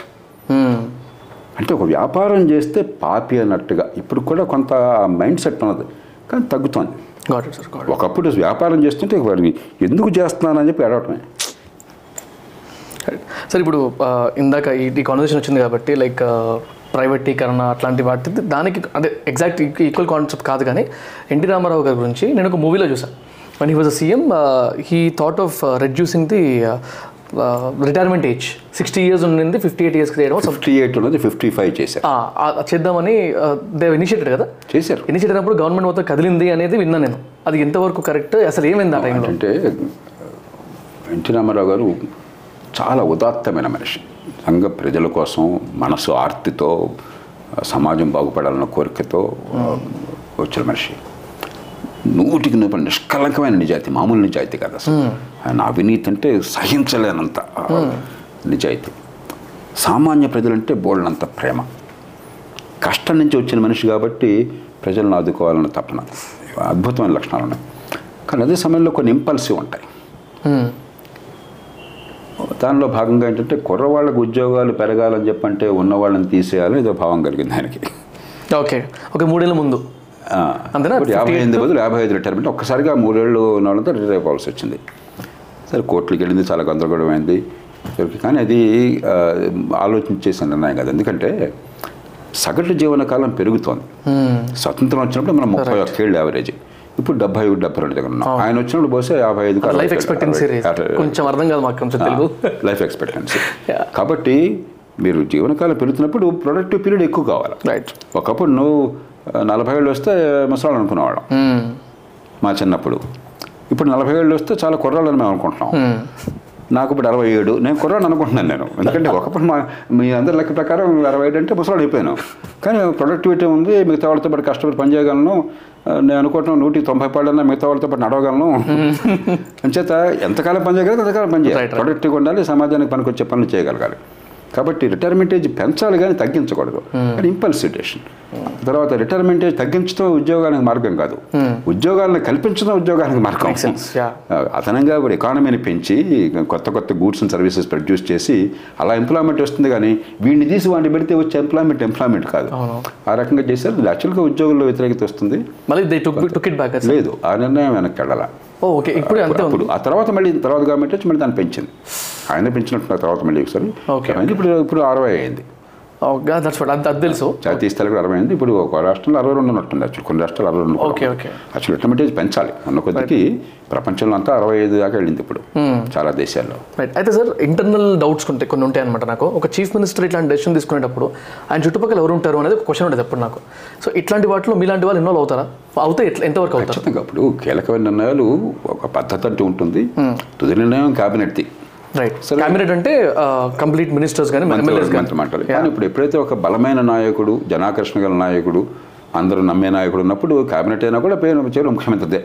ఈవేళ అంత గొప్ప నాయకులు కాకపోయినా ముఖ్యమంత్రి సర్వాధికారి దేశం అంతా కూడా. ఎన్టీ రామారావు గారు లాంటి వాళ్ళు ఉన్నప్పుడు న్యాచురల్గా పవర్ అంతా ఆయన చుట్టే ఉంది. ప్రజలు ఆయన ఆదరించారు. ప్రజలు ఆయన మీద నమ్మకం ఉన్నది ఆయనకి ధైర్యం ఉన్నది కాబట్టి ముఖ్యమంత్రి. కానీ అధికారికంగా కేబినెట్ ఆ నిర్ణయం ముందు ఒక చర్చ జరుగుతుంది. కాగితం మీద జరుగుతుంది ఇంటరాక్షన్ జరుగుతుంది. కానీ ఫైనల్ డెసిషన్ Right, sir. నాయకత్వం అవుతుంది. జనరల్గా సీఎం కింద ఎంతమంది ఐఏఎస్ ఆఫీసర్లు ఉంటారు సార్ ఇది అగైన్ పర్సనల్ డౌట్ అంతే. అంటే ముఖ్య మీరు ఎలా చూడాలంటే ముఖ్యమంత్రి క్యాబినెట్ అది రాజ్యాంగ పరంగా ఎన్నికైన ప్రభుత్వం. ఎగ్జిక్యూటివ్ పవర్ అంతా వాళ్ళ చేతుల్లో. రైట్ రైట్ ఓట్లు వేసి గెలిపించుకుంటారు అందరినీ. వాళ్ళ అధీనంలో మంత్రివర్గ అధీనంలో ఈ కాంటెస్ట్లో ముఖ్యమంత్రి అని అంటే దానికి రాజ్యాంగపరంగా ముఖ్యమంత్రి కాదు మంత్రి మండలి మంత్రి మండలికి ఆయన అధ్యక్షుడు. మంత్రి మండలి అధీనంలో మొత్తం పరిపాలన యంత్రాంగం పనిచేస్తుంది. రైట్ పరిపాలన యంత్రాంగంలో ఇప్పుడు మా ఆంధ్రప్రదేశ్ తెలంగాణ రెండు రాష్ట్రాలు కలిపితే ఇప్పుడు ఏడు వేల రాష్ట్రాలు ఎంత ఉందని చెప్పలేను నేను. బహుశా ఒక నాలుగు వందల మంది ఐఏఎస్ ఆఫీసర్లు ఉండేవాళ్ళు. ఓకే దానిలో మీ టైంలో ఉంటున్నారా సార్? ఇప్పుడు కూడా పైగా యాభై వంద పెరుగుతుంది Okay. ఎక్కువ సంఖ్య. రెండు రాష్ట్రాలతో ఒక యాభై వంద ఎక్కువ ఉండొచ్చు. వివిధ స్థాయిల్లో వాళ్ళు ప్రభుత్వంలో అత్యున్నత స్థాయిలో కార్యదర్శులుగా ప్రధాన కార్యదర్శి ఆ స్థాయిలో ప్రభుత్వానికి కార్యదర్శి అంటే ఆ శాఖకు అధిపతి ప్రభుత్వానికి ఆ శాఖలో సలహాదారు. కార్యదర్శి అంటారు సెక్రటరీ అంటారు. బ్రిటన్లో ఉన్న సాంప్రదాయం అదే పద్ధతి మనం వాడుతున్నాం. కానీ ఆ శాఖకు అధిపతి ఆయన అధికార యంత్రాంగం నుంచి అధిపతి ఆయన. రాజకీయ యంత్రం నుంచి మంత్రి అధిపతి. Hmm. మంత్రి రాజకీయ ప్రతినిధి అయితే సెక్రటరీ అధికార ఈ ఎప్పుడుగా వీళ్ళు ఎందుకు ఉన్నారు? పర్మనెంట్ ఎగ్జిక్యూటివ్ అంటాం. శాశ్వతంగా ఉండే అధికారులు ప్రొఫెషనల్గా నైపుణ్యం ఉన్నవాళ్ళు అనుభవం ఉన్నవాళ్ళు. పక్షపాతం లేకుండా పనిచేయాలి కానీ సిద్ధాంతం ప్రకారం. కాబట్టి వాళ్ళ బాధ్యత ఏంటంటే వాస్తవాలు వాదనలు మిగతా అనుభవం సేకరించి ఇది చేస్తే బాగుంటుంది ఇది చేస్తే బాగుంటుంది ఆ నిర్ణయం తుదిగా నిర్ణయం చేసి- ఆర్ అండ్ డి లాంటిది కంప్లీట్గా అరండి సలహా ఇస్తారు దాని దాని ప్రొసీజర్స్ చాలా స్ట్రాంగ్ ప్రొసీజర్ ఒకవేళ మంత్రి కనుకపోతే ముఖ్యమంత్రికి పంపించవచ్చు. లేదా క్యాబినెట్ పంపించచ్చు అలా ఉంది. అధికారులు అంత మీరు చెప్తే ఆటోమేటిక్గా చేయడం కాదు. బ్లూ బుక్ ఏదో ఉంటుంది. కొంచెం చాలా ప్రొసీజర్స్ ఉన్నాయి. ప్రోటోకాల్స్ ప్రోటోకాల్స్ ఉన్నాయి. అవన్నీ కావాలని పెట్టారు. కానీ తుది నిర్ణయం ప్రభుత్వానికి. ప్రభుత్వము అంటే క్యాబినెట్. Right right. లేదా క్యాబినెట్ పూర్తిగా ఆయన మాట వింటున్నప్పుడు ముఖ్యమంత్రి. అలాగే జాతీయ స్థాయిలో ప్రధానమంత్రి క్యాబినెట్. మొత్తం ఈ లక్షల మంది ఉద్యోగులకు న్యాయ వ్యవస్థ తప్ప లక్షల మంది ఉద్యోగులంతా ప్రభుత్వం కింద పనిచేస్తారు. రైట్. ఎన్నికైన ప్రభుత్వం న్యాయ వ్యవస్థ దానికి వేరే ఏర్పాటు ఉన్నది అర్థమైంది. న్యాయస్థానాలు. లెజిస్లేచర్ చిన్నది ఇది చాలా అసెంబ్లీ అది కూడా వేరే కింద లెక్క కానీ అది కూడా చాలా విషయాల నిర్ణయం ప్రభుత్వం దగ్గర జరుగుతాయి. అర్థమైంది సార్. ఇప్పుడు కొన్ని నాకు పర్సనల్ క్వశ్చన్స్ ఉన్నాయి ఇట్లాంటివే అట్లాంటివి కొన్ని అడుగుతాను. ఇప్పుడు జనరల్గా ఇప్పుడు మనకి మొన్న అసె- అసెంబ్లీ వీడియోస్ చూసా. సమావేశాలు అంటారు కదా శీతాకాల సమావేశాలు Sessions, యా అప్పుడు చూసినప్పుడు one one thing I observed is ప్రతి దాంట్లో ప్రతి ఎలక్షన్ సారీ ప్రతి అసెంబ్లీ డిస్కషన్స్లో స్పీకర్లు ఎవరైతే ఉంటారో వాళ్ళు వాళ్ళ పార్టీ పర్సన్ ఉంటారా అని నాకు అర్థం కాలేదు అది. అది ఎలా నడుస్తుంది? గుడ్ క్వశ్చన్ స్పీకర్ని సభ ఎన్నుకుంటుంది. సాధారణంగా ఏమవుతుంది? మెజారిటీ ఎవరంటే మన మన వ్యవస్థలో మెజారిటీ ఎవరంటే వాళ్ళే ప్రభుత్వం కదా. మేక్ సెన్స్ మెజారిటీ లేకపోతే ముఖ్యమంత్రి గారు కదా. రైట్ కాబట్టి మెజారిటీ మాట నెగ్గుతుంది. కాబట్టి మన దేశంలో అనివార్యంగా అధికార పక్షం వాళ్ళనే ఒక ఆయన స్పీకర్గా పెట్టుకుంటారు. ఓకే ఓకే ఇండైరెక్ట్ లాజిక్ అంతే బ్రిటన్లో ఏం జరుగుతుంది? మీరు మంచి ప్రశ్న అడిగారు. బ్రిటన్లో ఒకసారి స్పీకర్ అయ్యాక ఫస్ట్ ఆఫ్ ఆల్ ఆయన పార్టీ వదిలేస్తాడు. పర్మనెంట్గా వదిలేస్తాడు. ఒక స్పీకర్ మళ్ళీ మంత్రి కావడం అనేది సాధ్యం కాదు అక్కడ. ఓకే. ఒకసారి స్పీకర్ అయిన తర్వాత ఆయన మళ్ళీ ఎన్నికల్లో పోటీ చేస్తే ఏ పార్టీ వాళ్ళు పోటీ పెట్టరు. ఇండిపెండెంట్గా యునానిమస్గా నెగ్గుతాడు. Okay okay okay. స్పీకర్ అయిన తర్వాత ఒకసారి రాజీనామా చేయడం రిటైర్ అయిపోవడం తప్పితే మళ్ళీ ప్రభుత్వంలో రావడం అనేది ఉండదు. ఇది బ్రిటన్లో. ఆ, ఆ సాంప్రదాయాన్ని వాళ్ళు పెట్టుకున్నారు అలా. రైట్ అలాగే కొన్ని సందర్భాల్లో ఈ మధ్యకాలంలో కొంచెం మారింది అక్కడ. ప్రతిపక్షం వాళ్ళని స్పీకర్గా పెట్టుకునేవాళ్ళు. మార్గరెట్ థాచర్ ప్రధానమంత్రిగా ఉండగా తన పార్టీ వాళ్ళని పెట్టబోతే ఆయన ఆయన పార్టీ నాయకుడు మాజీ ప్రధానమంత్రి ఎడ్వర్డ్ హీత్ ఆమెను మందలించాడు. ఈ సంప్రదాయం కొట్టబోతా బ్రేక్ చేయొద్దని చెప్పి ఓకే ఓకే కాబట్టి మీరు అధికారంలో ఉంటే వేరే పార్టీ వాళ్ళు పోనీ ఇప్పుడు ఆ సాంప్రదాయం మారింది ఇప్పుడు వాళ్ళు వాళ్ళు పెట్టుకుంటున్నారు. కానీ వాళ్ళు పెట్టుకున్న ఇప్పుడు వచ్చే టైంలో ఇంకో ప్రభుత్వం వచ్చింది అనుకోండి ఈయన కొనసాగుతాడుగా ఇందాక చెప్పిన నియమాల ప్రకారం. కాబట్టి విధి విధిగా ఆ ప్రతిపక్షమైన స్పీకర్గా కొనసాగుతారు రైట్ సార్. మీరు ప్రభుత్వం మారినా కూడా. కాబట్టి స్పీ ఆయన స్పీకర్కి పార్టీ లేదు ఇక. జెన్యున్గా బిహేవ్ చేస్తారు వాళ్ళు. అక్కడైతే. మన స్పీకర్లు అట్లా కాదు. మంత్రి పదవి ఇవ్వలేదు స్పీకర్ పదవి వచ్చారంటే బాధ ఉంటుంది వీళ్ళందరికీ స్పీకర్ పదవి వచ్చిన సంతోషపడ్డ వాళ్ళు దాదాపుగా మీరు వినరు అది ఒక. కన్సలేషన్ ఓకే నాకు మంత్రి పదవి రాలేదు. స్పీకర్ వదిలేసి మంత్రి పదవి ఇస్తే పరిగెట్టుకెళ్తారు. మళ్ళీ తిరిగి. ముఖ్యమంత్రి వస్తే ఇంకా పరిగెట్టుకెళ్తారు. రెండోది కాబట్టి స్పీకరు తన మనసులో అధికార పక్షం మనిషి. అధికార పక్షాన్ని కాపాడడమే ఆయన బాధ్యత. ప్రవర్తన అట్లా ఉంది. మొట్టమొదటి స్పీకర్ కొంత ఒకళ్ళిద్దరు జీవి మూలాంకరం ఉన్నాడు ఆయన మొట్టమొదటి స్పీకర్ లోక్సభకి. లోక్సభ ఓకే. ఆయన నిజంగా బ్రిటిష్ సాంప్రదాయాన్ని పాటించేవాడు. కానీ అది కొనసాగల. మనం స్పీకర్ ఊరికి సభాపతిగా ఉంటాడు. ఉండవలసింది సభ కోసం అని వాస్తవానికి ఆ పార్టీ మనిషిగా ముఖ్యమంత్రి విధేయుడిగా ఉంటాడు. It sir. అది ఇప్పుడు ఆయన గెల్ గెలవరు కదా? అంటే ఎమ్మెల్యే కింద గెలవకుండా మంత్రి పదవి బదులు లోక్ ఎమ్మెల్యే గెలిచాడు. కాకపోతే సభలో సభ్యుడు కాదు. ఓకే సభ్యులలో ఒకరిని ఎన్నుకుంటారు. విధిగా సభలో సభ్యుడు. ఆ సభలో సభ్యుల్లో ఒకరిని మిగతా సభ్యులు ఎన్నుకున్నారు. ఆ ఎమ్మెల్యే పోర్ట్ఫోలియో ఉంటుందా ఇంకా? శాసనసభ్యుడు అది శాసనసభ్యుడు కూడా చేసుకుంటూ స్పీకర్లో శాసనసభ్యుడు కాకుండా సభలో ఉండే అర్హత లేదు ఆయనకి. Then who will question his MLA judiciary అంటారా? ఇప్పుడు ఎగ్జాంపుల్ నేను రామ్నగర్కి నేను ఎమ్మెల్యే అనుకుందాం ఎగ్జాంపుల్ అంటే సారీ హిమాయత్ నగర్కి అనుకుందాం. ఇక్కడ ఈ హిమాయత్ నగర్లో నేను నేనే స్పీకర్ని. నేనేమైనా తప్పులు చేస్తాను క్వశ్చన్ చేసేది ఎవరు? అసలు ఎమ్మెల్యేని ఎవరు క్వశ్చన్ చేయరు? ఫస్ట్ ఆఫ్ ఆల్ మన థింకింగ్ డిస్ట్రాక్షన్ ఉంది. ఓకే. మీరు ఎమ్మెల్యేకి అధికారం లేదు రాజ్యాధికారం లేదు మనం మర్చిపోతున్నాం. ఓకే. అన్అఫిషియల్గా ఎమ్మెల్యే మకొట్టం లేని రాజు అయిపోయినాడు నియోజకవర్గానికి. చట్టంలో ఎక్కడా కూడా నియోజకవర్గంలో రాజు కాదు ఆయన. ఓకే. కానీ నిజానికి ఏమవుతుంది? ఎమ్మెల్యే అసలు చేయాల్సిన పని పక్క వెళ్ళిపోయింది. అసలు చేయాల్సిన పని చట్టసభలో ప్రజల తరపున వాణి వినిపించటము ఓకే. చట్టాలు చేయటము బడ్జెట్ను ఆమోదించటము విధానాలని రూపొందించటము ప్రభుత్వాన్ని నిలవరించటము జవాబుదారీగా చేయటం. అందుకనే క్వశ్చన్ అవరు ప్రశ్నలు సమాధానం ఇవన్నీ ఏంటి. ఒక సిస్టమ్ ఉంది. ఎందుకని మీకు నాకు అధికారం లేదు. ముఖ్యమంత్రి నేతగా అడిగే అధికారం. ఎమ్మెల్యేకి by virtue being an MLA you have right to ask and CM or the minister has to reply right right నువ్వు అనడానికి లేదు. ఇక్కడ అనొచ్చు. అక్కడ అనడానికి లేదు. ఎందుకని ఉద్దేశం ఏంటి? మీరు ప్రభుత్వాన్ని జవాబుదారీగా చేస్తున్నారు. అది వాళ్ళ ఉద్దే బాధ్యత అక్కడ. ఓకే. అక్కడ అసలు వాళ్ళ పాత్ర జీరో ఓకే. జీరో ఊరికే ఏదో హడావిడి తప్ప. దానికి ప్రతిఫలంగా ఏమి ఇచ్చారు మేము వాళ్ళ మెజారిటీ లేకపోతే ముఖ్యమంత్రి నిలబడ్డాడు కదా? అవును. నియోజకవర్గంలో నువ్వు రాజువి. ట్రాన్స్ఫర్లు అధికారుల పోస్టులన్నీ మీ చేతుల్లో ఉన్నాయి. పోలీస్ కేసులన్నీ మీ చేతుల్లో ఉన్నాయి. కాంట్రాక్ట్ టెండర్లన్నీ మీ చేతుల్లో ఉన్నాయి. ఏం పని కావాలన్నా నీ చేతుల్లో ఉంది నువ్వు మొక్కట్లు లేని మహారాజు అక్కడ. పవర్ చేతికి వచ్చేసింది. సో లీగల్ పవర్ ఇవ్వలా గాట్ ఇట్ సార్. దాంట్లో ప్రతిపక్షం వాడు అనుకోండి మరి మా పార్టీకి వ్యతిరేకం కదా అధికారం నా చేతిలో ఉంది కదా? వాడిని ఎట్లా తగ్గించాలి? కాబట్టి వాడికి మళ్ళీ ఇవ్వం.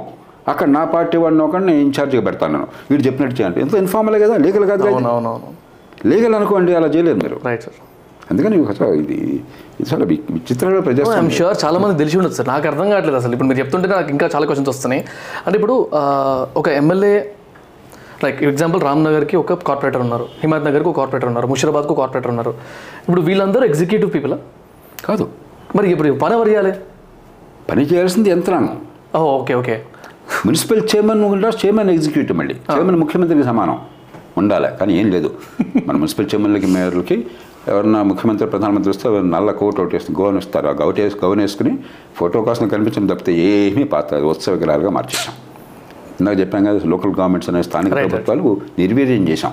అట్టహాసంగా ఎన్నికలే పాప రెండు కోట్లతో వాడు కార్పొరేట్ ఎన్నికైనా కూడా నిజంగా ఏం అధికారం అడగండి ఏమీ లేదు. అక్కడ కమిషన్ ఒక ఆయన పెడతారు. అని ముఖ్యమంత్రి వేస్తాడు. అధికారం అంతా కమిషనర్ది. మేయర్ది కాదు. మున్సిపాలిటీ అయితే చైర్మన్ది కాదు. మున్సిపల్ కౌన్సిల్ది కాదు. ఊరికే వీళ్ళైతే కొంచెం గొడవ చేయొచ్చు తప్పితే నిజమైన అధికారం లేదు. పూర్తిగా ప్రభుత్వం చేతుల్లో పెట్టేశారు రాష్ట్ర ప్రభుత్వం చేతుల్లో. మన ఇంత వీకెస్ట్ స్థానిక ప్రభుత్వాలు ఇంకెక్కడ లేవు ప్రపంచంలో. చైనాలో లేవు. చైనా మనకంటే డీసెంట్రలైజ్డ్. ప్రతి టౌన్ ప్రతి సిటీ ప్రతి కౌంటీ రియల్ పవర్ ఉంది అక్కడ చైనాలో. మనకి జీరో ఊరికే పై పైన అలా పెట్టాం. ఓకే. దీనికి రిలేటెడే ఐమ్ షూర్ చాలా మందికి ఎక్కువ ఉండవు ఇవి చెప్తుంటేనే అవునా అనే సిచ్యువేషన్ ఉండొచ్చు ఇట్లాంటివన్నీ. అసెంబ్లీలో మొన్న వీడియోస్ చూసేటప్పుడు ఇన్ఫాక్ట్ మీ వీడియోస్ నేను చూసేటప్పుడు మీరు మాట్లాడే ఒక నైన్ మినిట్స్లో పదిసార్లు స్పీకర్ చెప్తా ఉంటాడు. Please conclude please conclude please conclude నాకు ఒక్కటేం అర్థం కాదంటే ప్రతిపక్షం వాళ్ళు క్వశ్చన్ చేస్తూ వాళ్ళ బాధలు చెప్పుకుంటూ లేకపోతే వాళ్ళు తెలుసుకున్న విషయాలు చెప్తున్న టైంలో డూ యూ అంటే మీరు సమర్థిస్తారా దీన్ని? అంటే టైం తగ్గించడం అని. కోర్స్ ప్రతి ఒక్కరికి టైం అది స్పీకర్ తప్పు కాదు. ఓకే ఏంటంటే ఆ రోజులో టూ నైంటీ ఫోర్ ఎమ్మెల్యేస్ ఉన్నారు. ఓకే టైము ఉన్నది లిమితం పరిమితం రైట్ కాబట్టి ఏం చేస్తారంటే ఆల్ ఓవర్ ద కంట్రీ సంఖ్యాబలాన్ని బట్టి మీ పార్టీకి ఉన్న సంఖ్యాబలాన్ని బట్టి పార్టీకి అలొకేట్ చేస్తారు. ఓకే ఇంత ఇన్ని అవర్స్ అని. ఉన్న ఉన్న టైంలో అలొకేట్ చేస్తారు.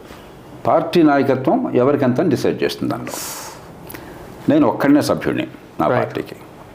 కాబట్టి నాకు హక్కు లేదు. కేవలం నా పట్ల గౌరవంతోనూ సభలో దాదాపు అందరూ కూడా నేను మాట్లాడుతుంటే వాళ్ళు కోరేవాళ్ళు. ఎందుకంటే ఏనాడు అవాకులు చౌకులు మాట్లాడినాడు కాదు కొంచెం ఫ్యాక్ట్స్ మాట్లాడతాడు కొంచెం పరిష్కారం చూపెడతాడు సెన్సిబుల్గా ఉంటుంది నమ్మకం అందరికీ ఉండింది.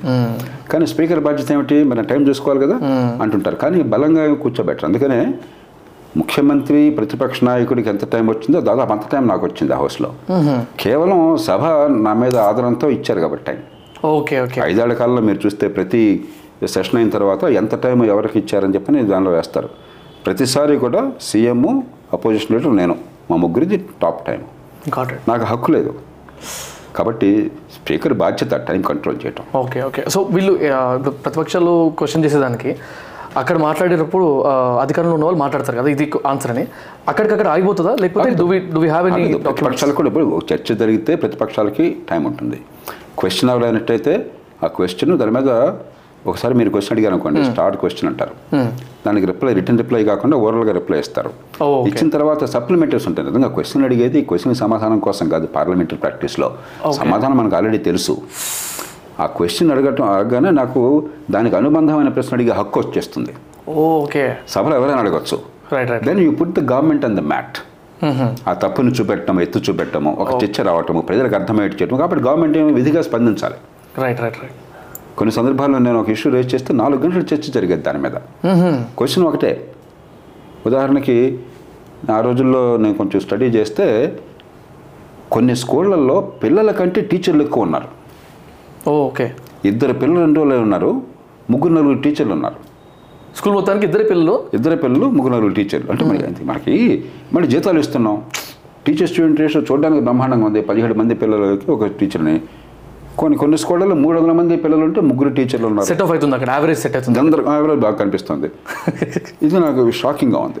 నేను ఇది వివరాలతో సహా బయట పెట్టగానే సభ అంతా షాక్ అయింది. ఆ రోజుల్లో మీకు తెలంగాణ ఉద్యమం వల్ల పెద్ద సభ నడిచేది కాదు. అయినా కూడా అన్ని పార్టీలు కలిసి మూడు గంటలు చర్చించుకున్నారు ఎందుకంటే మెంబర్స్ అంతా కూడా రియాక్ట్ అయ్యారు పార్టీలకు అతీతంగా. అలా ఇంకో సందర్భంలో మన వాళ్ళు ఏం చేశారంటే పోర్టుల్లో కోస్ట్లో మొనోపలి ఇచ్చేశారు. ప్రైవేట్ రంగం రావటం వేరు. ఒక పోర్ట్ ఉందని చెప్పని ఎక్స్క్లూజివ్ జోన్ అని చెప్పని అటు ఇటు వంద కిలోమీటర్ల దాకా ఇంకొకటి రావడానికి వీలేదని పెట్టారు. చివరికి గవర్నమెంట్ ఒక పోర్ట్ పెట్టాలంటే వైజాగ్ షిప్ యార్డ్ స్థానంలో అది డిఫెన్స్ వాళ్ళకి ఇచ్చి పోర్ట్స్ డిపార్ట్మెంట్ వాళ్ళు మనకు ఇంకో పోర్ట్ పెట్టాలని నిర్ణయించుకున్నారు. దానికి పోర్ట్కి ల్యాండ్ కావాలంటే గవర్నమెంట్ ల్యాండ్ లేదండి. ఎందుకు ల్యాండ్ లేదు అని చెప్పంటే ఆల్రెడీ ఎక్స్క్లూజివ్ జోన్ కింద ప్రైవేట్ వాళ్ళకి ఇచ్చాము కృష్ణపట్నం పోర్ట్ కొంత ఇచ్చాము ఆ, వ్యాన్ పెక్ వైర్తో కొంత ఇచ్చాము వైజాగ్ ఇలా ఇచ్చాము నాకు ఈ విషయం తెలిసి నేను గట్టిగా నిలదీశాను. ఈ మొనోపలి ఇవ్వటం ఏంటి? ప్రైవేట్ సెక్టర్ రావాలని కోరుకునేవాడిని నేను. ఇవాళ కూడా చెప్తున్నాను ఏంటి కానీ ప్రైవేట్ సెక్టర్ రావాలంటే మొనోపలి వచ్చి ఇంకొకటి రాకుండా చేయడం కాదు. నేను ఆ విషయం బయట పెట్టగానే సభ అంతా కూడా మూడు మూడు గంటలు చర్చ జరిగింది. కాబట్టి ఈ క్వశ్చన్ ఆన్సర్ చేయటం అనేది అది మన హక్కు. రైట్ క్వశ్చన్ అవ్వాలనుకోండి ఆ- ఆ సందర్భాన్ని బట్టి ఇంకొంచెం పొడిగిస్తారు కావాలంటే. దాని మీద బోలని చర్చ జరుగుతుంది. అందరూ మాట్లాడే అవకాశం ఒక డిస్కషన్ కోసం పెట్టారు ఒక డిస్కషన్లో వీళ్ళకి వాళ్ళకి స్పేస్ టైం వస్తుంది.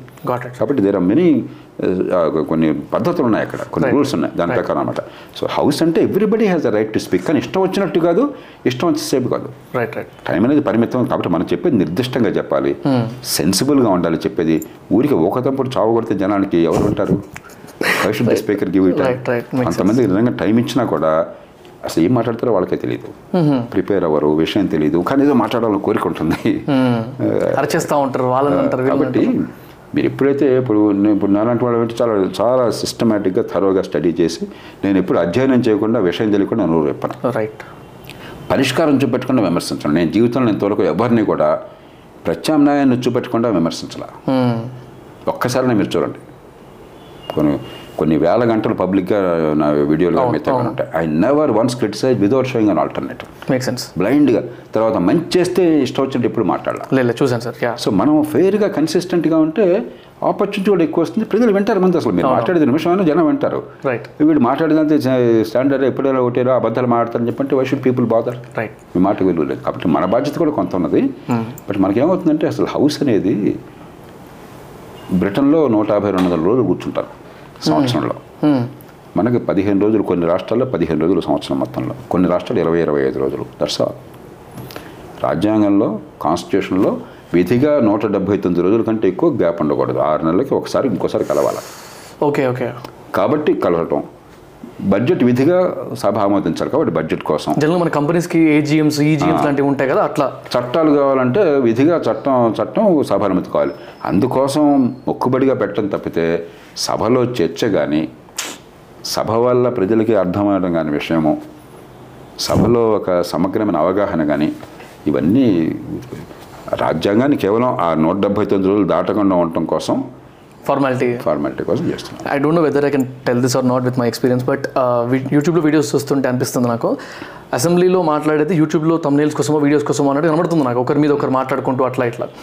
దెన్ ఐ అండర్స్టూడ్ అంటే like is it is it really happening properly అసలు మనం చూస్తుందే అవుతుందా అక్కడ? ఇంకే ఇంకేమైనా అవుతుందో నాకు తెలియదు చూస్తుంది అవుతుంది అక్కడ. అసలు మాటలు మాట్లాడితే ఒకరిని తిట్టుకోవటం అరుచుకోవటం వెల్లో కలబడటం రావటం. సింపుల్ స్ట్రిక్ట్ నేను ఐదేళ్ళలో ఒక్కసారి కూడా కురువులు కూడా బ్రేక్ చేయాలి. మీరు సభలో నుంచొని కూడా ఉంచకూడదు. చేయెత్తి స్పీకర్ దృష్టిని ఆకర్షించాలి ఇంక్రిమెంట్ కావాలంటే. ఆయన టైం ఇస్తేనే మీరు నుంచుని మీరు చెప్పాల్సిన క్లుప్తంగా చెప్పాలి. అట్లాగే దేర్ రూల్స్ ఇష్టం వచ్చినట్టు ఇతరుల గురించి మాట్లాడకూడదు. ఎవరిని గురించి మాట్లాడేటైతే ఇంకో పేరు ప్రస్తావన వస్తే దాన్ని ముందుగా నోటీస్ ఇవ్వాలి ఇలా చాలా ఉన్నాయి. అవి స్ట్రిక్ట్గా ఫాలో అయితే పద్ధతి వేరు. అసలు మనకి తెలియదు పట్టించుకోము. ఉదాహరణకి ఒకరోజు చట్టాన్ని రాజ్యాంగాన్ని ఉల్లంఘిస్తూ అన్కాన్స్టిట్యూషనల్ చట్టాన్ని ప్రవేశపెట్టారు. దురుద్దేశం కాదు పెద్ద తెలియదు దే డెంట్ కేర్ మామూలు అలాగా. I pointed out they were stuck they were shocked ఖచ్చితంగా కాన్స్టిట్యూషన్లో లాలో రూల్స్ ప్రొసీజర్ ఉంది.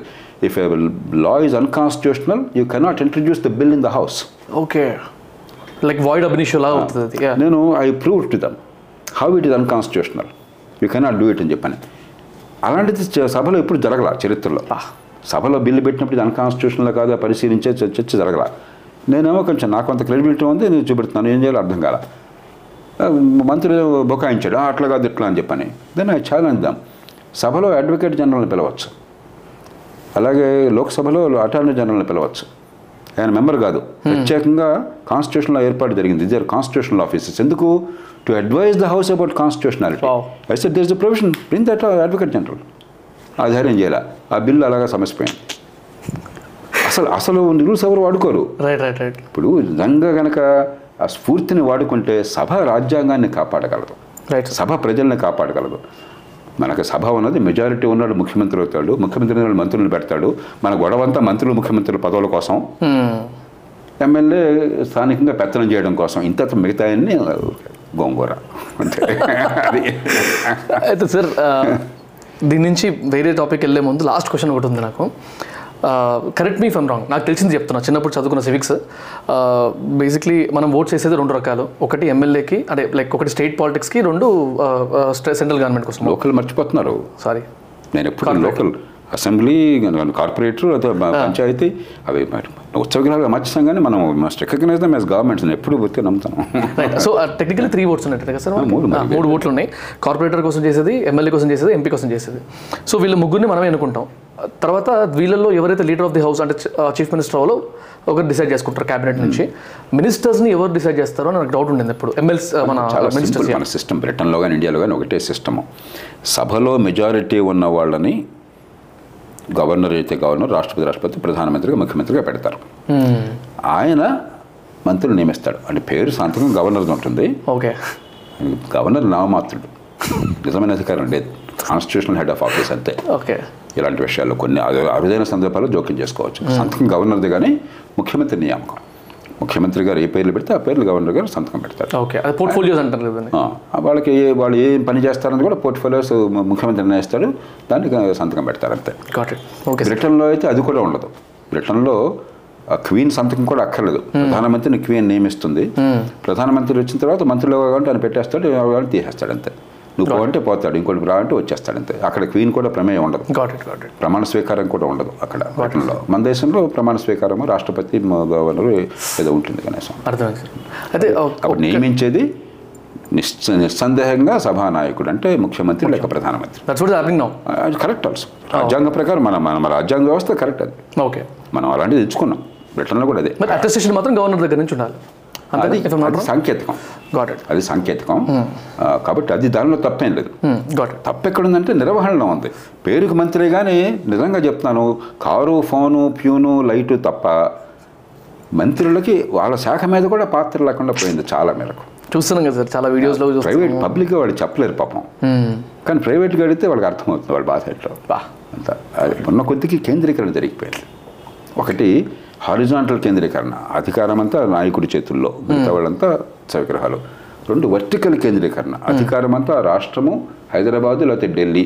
ఇక్కడ స్థానికంగా మన మున్సిపాలిటీ మన పంచాయతీ మన మండలం జీరో. సో అట్లాగా సెంట్రలైజేషన్ ఆఫ్ ఆల్ కైండ్స్ అన్నమాట.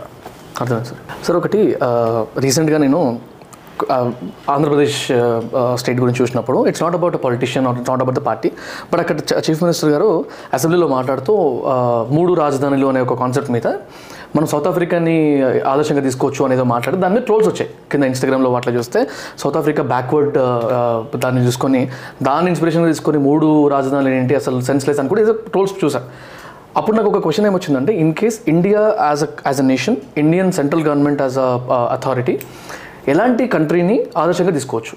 If there is any country like that Vamshi ఒక్క కంట్రీ లేదు. ఓకే ఒక్కొక్కటి ఒక్కో చోట ఉంది. ఉదాహరణకి సెపరేషన్ ఆఫ్ పవర్స్ అధికారాల విభజన అంటాం. అంటే ఏంటి? ఎగ్జిక్యూటివ్ బ్రాంచ్ రాజ్యం నిర్వహించేది చట్టాలు చేసేది న్యాయ వ్యవస్థ. ఈ మూడు పూర్తిగా సెపరేట్గా పనిచేస్తుంది అమెరికాలో. రైట్ అసలు మొట్టమొదటి ప్రారంభించింది అమెరికాలోనే. మాంటెస్క్యూ అని ఒక థియరీ ప్రతిపాదించాడు ఆ కారణంగా.